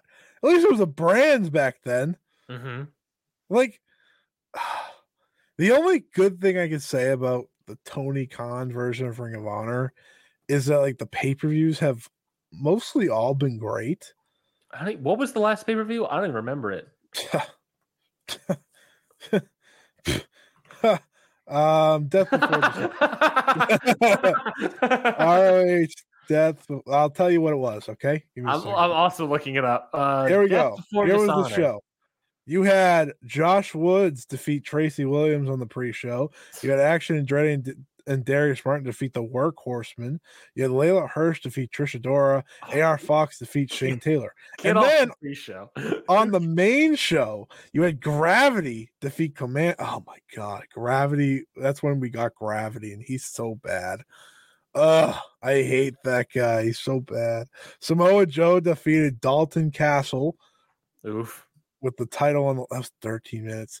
Aussie Open defeated the Lucha Bros, the Kingdom, and Best Friends to win the tag titles. That was the one. Aus- Was that the one where? uh uh No. Okay. No, that was just the four way. Mogul Embassy's, Brian Cage, Bishop Kaun, and Toa Liona defeated defeated Leon Ruffin, Master Wato, and Ryusuke Taguchi. Don't remember that at all. Katsuyori Shibata defeated Daniel Garcia.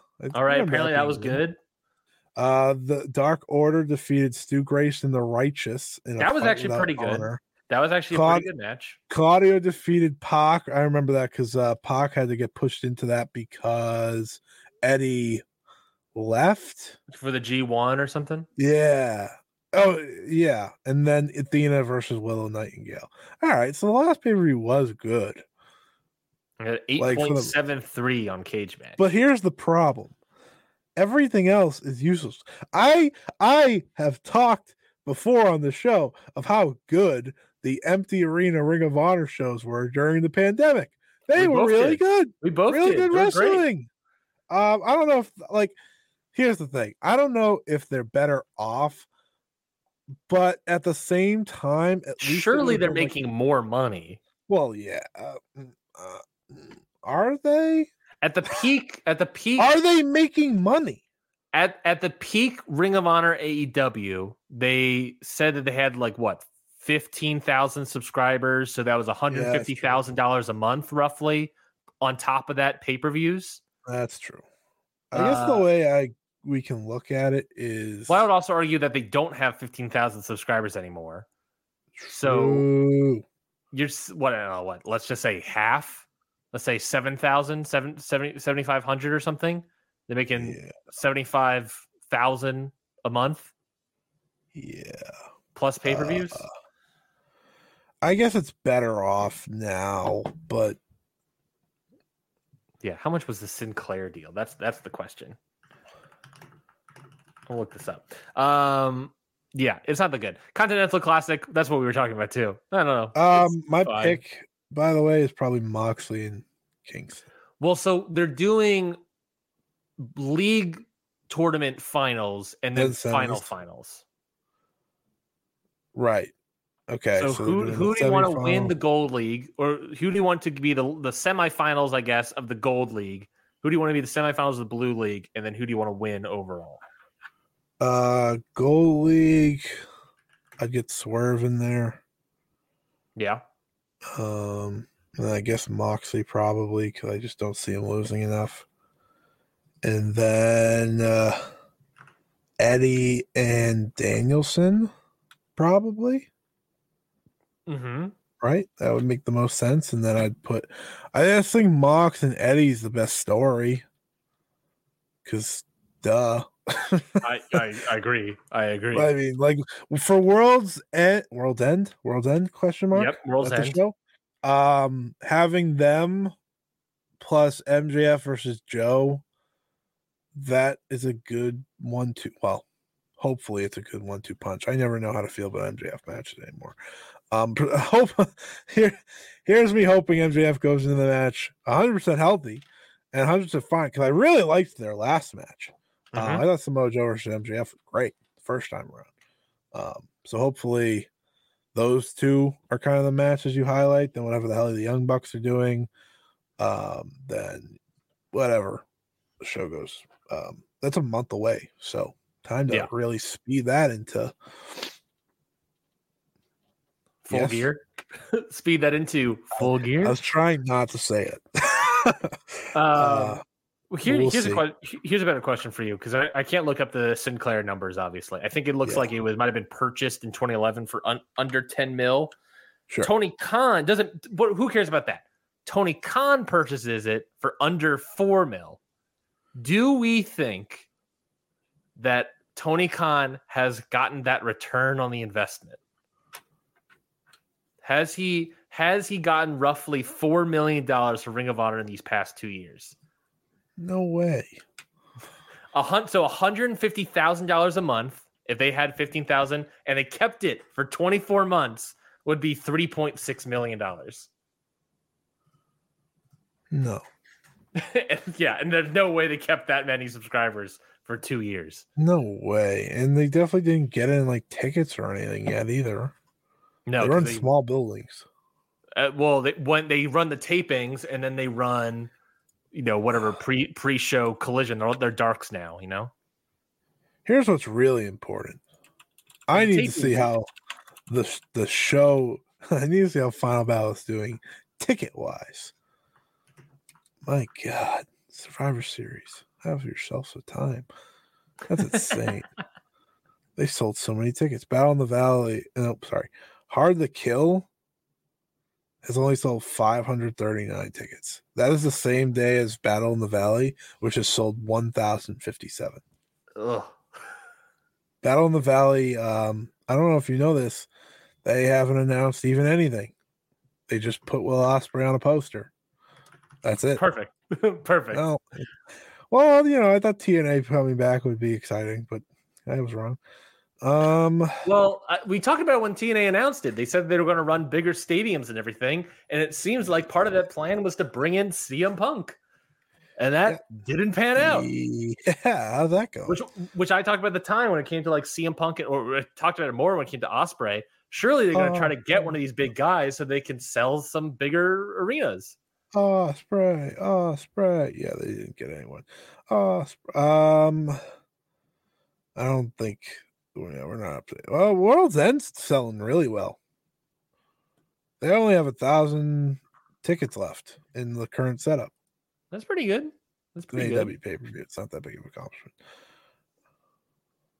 NXT Deadline has sold two thousand four hundred fifty one.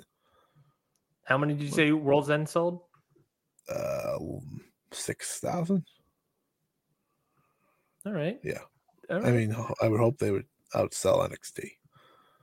Um, so pay per view buys for Ring of Honor, somewhere you know anywhere between like maybe twenty to twenty five thousand or something. Um, uh, I'm looking at one number that has uh, Final Battle last year. Uh, were down from Death Before Dishonor, and they were at twenty five thousand. So I'm just gonna say twenty five thousand. How much do you think the Ring of Honor pay per views cost? I'm trying to remember. Like 40 bucks? Uh, Forty bucks, I think. So let's say 40 bucks uh, is a million dollars for for a gate or for a pay per view. You know, for the pay per view distribution times, let's just say five five million dollars is what we're saying here. So yeah, he would have in theory gotten his return on the investment depending on the pay per view buys. Okay, so there we go. Ring of Honor is a success. It just guess. uh, it, it's it, it became a success as it died more. Hmm. Sounds like sounds like sounds like another company in the Tony Khan family. Um whoo boy. All right. Final well, battle. That's what I'm looking for. Here we go. Uh last update was November 17th, and they had sold 877 tickets. for an arena size to 3,722. and how many did you say deadline? Was it 2000? They've already sold 2,000. Though it is sooner. It is sooner. Not that much sooner, I don't think. It is one second. One second. One second. It is, a week, it is after. a- it is a week a week before. Oh, yeah. Ooh. oh, so boy. so so let's talk about it. Who are they? Who is Tony Khan? conv- That is in. By the way, that show is in two weeks essentially. uh who is Tony Khan forcing on the AEW roster to work that show? I mean, Swerve. We're gonna do Swerve. It's Versus, always Swerve. it's it's Swerve versus guy. Keith Lee. It's Swerve versus Keith Lee, baby. Final battle. Here we come. That would be fine, actually. Oh my god. Are we gonna call up Ninja Mack? We need a we need to call oh up uh, Jesus! Noah's Ninja Mack to try to get some uh This is your cheaper top. cheaper wrestlers. What I need Tony Khan to do with Ring of Honor is just go full nerd with the booking and just like book the most random, like hardcore matches, and just hope that gets people in the building. Well, I think I think the the number one thing He picks do, terrible locations, by the way, for these Ring of Honor shows. We gotta do. I think what are we doing, Scotty? What, what are we talking about? AEW roster members. We got to look at the Ring of Honor roster page. all Oh, right, let's look at this. He loves doing this, and it's Oh. never better. Never been updated. Never been. Okay, well, okay, perfect. We got Chris Jericho. He can work Final Battle. Uh, Mercedes Martinez, Dax Harwood, the the boys, all these people. They can work it. They can work Final Battle. That's fine. It's a good show today. it's a good show. This this. God damn this show. Um, This that is it. man. December 15th, Garland, Texas. Uh, that is it for this week's folk, for this week's episode of Ring Post Radio, folks. Scotty, uh, we talked about CM Punk, we talked about Survivor Series, we talked about Stardom, we talked about Ring of Honor for some reason. Uh, but if there was more things you want to talk about, more things that you want people to go to, what could those things be? You follow me at Scotty Wrestling on X. That's where you can see my tweets and stuff. Uh, Your posts. Most of it's just stardom news. That's all it was this week. It was a holiday week. Hope everyone had a happy holiday weekend, week, whatever the hell it's called. We were too distracted Um, by CM Punk to talk about how Thanksgiving went for us. it's hard.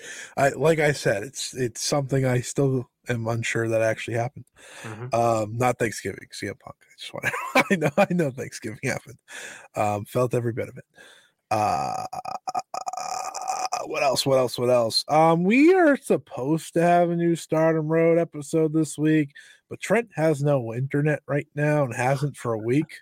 So yeah, uh, Australia is not helping him or something. Um, so we might have a double. We might have you might just have to get back to back weeks starting next week. Uh, but make sure to tune in because it's Jungle Kyona, and I know a lot of people love Jungle Kyona. Um, and that's Trent's favorite wrestler, so he's leading that one. Um, and then what else? What else? Oh, match of the week, perhaps. Oh Jesus, I like watched nothing this week. apparently like more than 10 million Australians have been cut off from internet and phone services nationwide. Oh, I wonder if Trent knows that. Hope he does. give him give him a call. Ooh, No, uh, I might I might uh, have to give him a four inches. Hey, uh, Trent. Uh, send him a letter. Yeah, I'll get there in uh, five to seven business days. well, Um, oh, my match of the week was from the world's strong. Wait, no, real world tag league. That's real world called. tag league. All right, you watching it? Yeah, of course I am. I, they have the best tag team of the year in it. Um, and if and my match of the week involves the best tag team of the year, it was Kento Miyahara and Yuma Aoyagi versus Ryuki Honda and Yuma Anzai. That was really, really good. Which which night of World Tag League was this? Uh, whatever the nineteenth was, Perfect. it was Uh, November nineteenth. All right, I gotta look this up then. It was Uh, I- really good. It I've heard, uh, I heard was that was good. I also heard that there was a draw, I think, from the Saito brothers or something that was really good as a main event. that's crazy. I'm not entirely positive. Could be. Uh, uh, uh, uh, The uh, Saito brothers. yeah, apparently They're they had a good match. They're getting good. Finally, The Saito brothers? The Saito Yeah. brothers? yeah, they're figuring it out. Well, that's good for them. Good for Well, them. they're very different. You know, they're like a big powerhouse team. Um, yeah, that's true. Um, you can follow me on Twitter at Ryan Knights. You follow the whole show at Countout Pod. Um, my match of the week is I'm catching up. I'm going through my backlog of the year. Scotty, I watched Kento Miyahara versus Katsuhiko Nakajima Jesus from One Night Dream. That's absurd. That's I'm catching up. absurd. I'm catching up right now. that. I can't. I would have pushed that to the front of my list so much sooner than you just did. Than you did. Would it be upset you if I still if I tell you I still haven't watched the Stardom Steel Cage match? Well, you've just absolutely lost the moment since, but that's cool. that's awesome. Uh, you want you need to here's what you need to do all right everyone this is a this is an intervention for the way ryan watches wrestling okay. uh you need to stop focusing on rampage and collision and dynamite and Yeah. you need to go back and watch all the things that were actually great this Yeah. year thanks mhm. pal that's that's more important because here's the thing right you're gonna need to put a, re- a match of the year list together a wrestler of the year list together How, what are you gonna do it if you don't watch Nakajima versus Miyahara on the last night of the year? Huh? What are you gonna do it? I'll watch it in June the following year, of course. That's great. That's great. Can't wait to see your list then. Yeah, What- when you put your voice of wrestling uh voting in for match of the year and you can't fill out half of it because you didn't see all the year end matches, it's gonna be great. What do you think I'm catching up on? What do you think I'm trying to do? Is do that? But my it right point is, you're not going to get caught up. You just watched Nakajima versus Miyahara. By the way, great match, far better than I gave it credit for at the time because I don't think I watched it fully. I look, also look. I only have, according to my list, 241 matches to watch. okay, there is. You could easily axe a hundred of those. I probably could. A lot of them are probably rampages, MLWs, collisions. Stop watching Rampage. the fact that you just said MLW is actually disgusting. Oh man. You know, Um, you know, you know. I was gonna watch an MLW sh- uh, match from their past pay per view. Yeah. but I'm like, I'm like 25 matches behind. So I said, you know what? I'm not gonna watch it's pretty easy. I think I think this is the this is your new this is the skill you need to learn.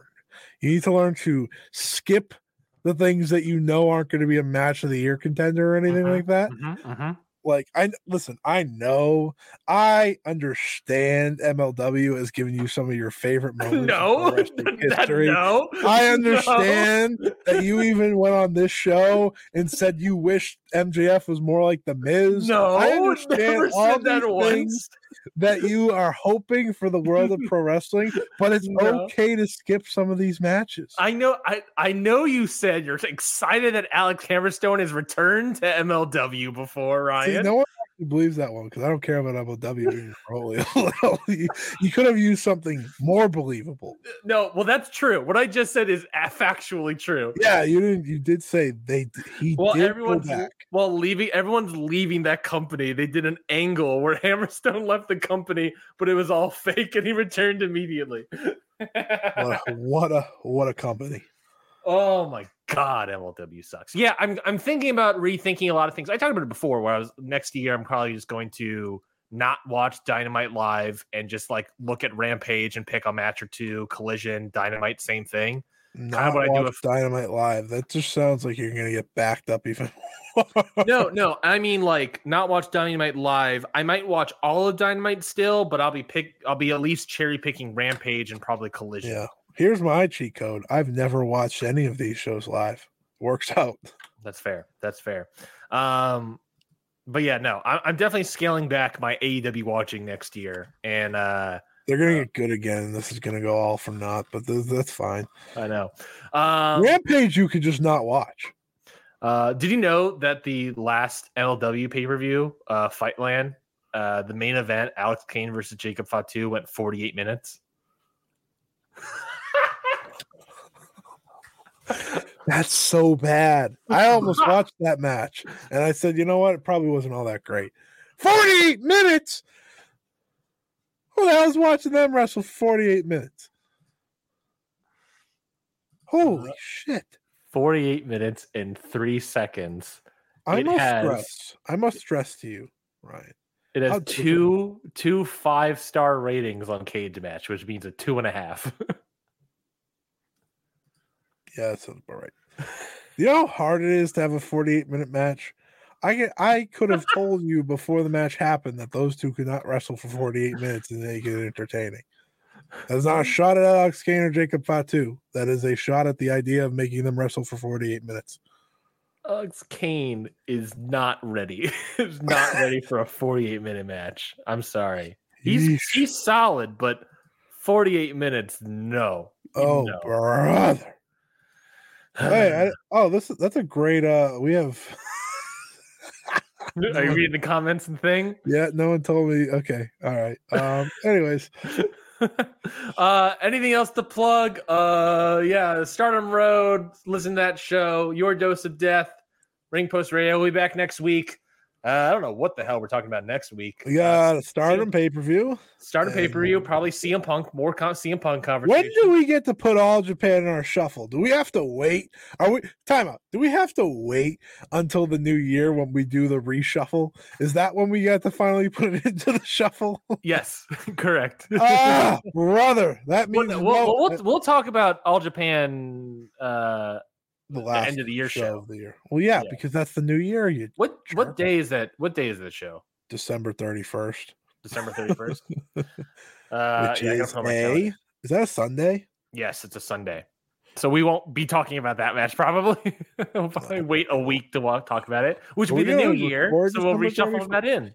Yeah, we're gonna record December thirty first. That's the World's End review So next week we'll and be Stardom really, Dream Quit. Oh. I know, and World's End and Dream That's Queendom okay. and Uh, previewing Wrestle Kingdom. Uh, hopefully, we can get a special like we did last year. Probably not previewing Noah. Oh, that Uh, show's bad. Have you seen that show? That is bad. The new- no, the new year? They're doing a Road to Wrestle Kingdom match on that show. I know, I know. That's hilarious. when the second best match on the card so far is Daga versus Ada, you know it's bad. Yeah, that's gonna be yeah. We we have to do, we might have to do like two episodes, like a Wrestle Kingdom special, like we did before. Um, but we'll Chris talk about that. Yeah, What's we'll call it Chris Samsa. but that was a preview, right? That was a that was a Wrestle Kingdom's preview, right? Not a Yeah, which right, which this- Um, this is what we're talking about. It's gonna be a preview. yeah, we'll, we'll context. We'll have to preview. Oh my god, that's gonna be a pack show, and it's all on the final day of the year. Mhm. Ra- Mhm. Celeb- reign in the new year with Ring Post Radio. Yeah, baby. Make sure you subscribe because next week we're gonna be talking about Stardom, Nagoya Big Winter, probably more CM Punk news. If we're feeling desperate, NXT deadline. If we're CM feeling Punk very- on Raw. See what does CM Punk say? Yeah, if we're feeling more desperate than NXT deadline, MLW one shot. Alex Kane versus Matt Cardona. Get into it. We will not be that desperate. I will make sure we're not that desperate. We'll see you all next week for whatever we got for this show. Uh, make sure you subscribe to Ring Post Radio wherever. you World. Tag League Final. All right, bye. Bye. Countout provides a wide variety of bonus content that is right at your fingertips. On the Countout Patreon, our podcasts are creating bonus content exclusively for you, their listener. For only $5 a month, you can watch instant reactions to major shows, watch alongs, early access to main feed podcasts, some fun goof and gag audio, plus shows from some of the podcasters' outside interests. It's the best way to experience all that the Countout Network has to offer. So head on down to patreon.com slash countout to take part in some of the best and most fun content wrestling has to offer. Again, that is patreon.com slash countout.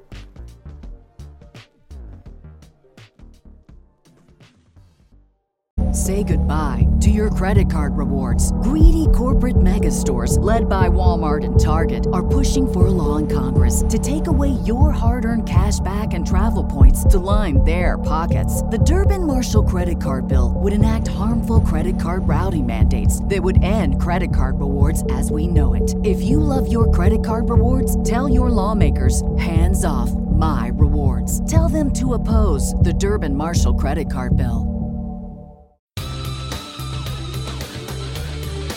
This has been a Countout Podcast.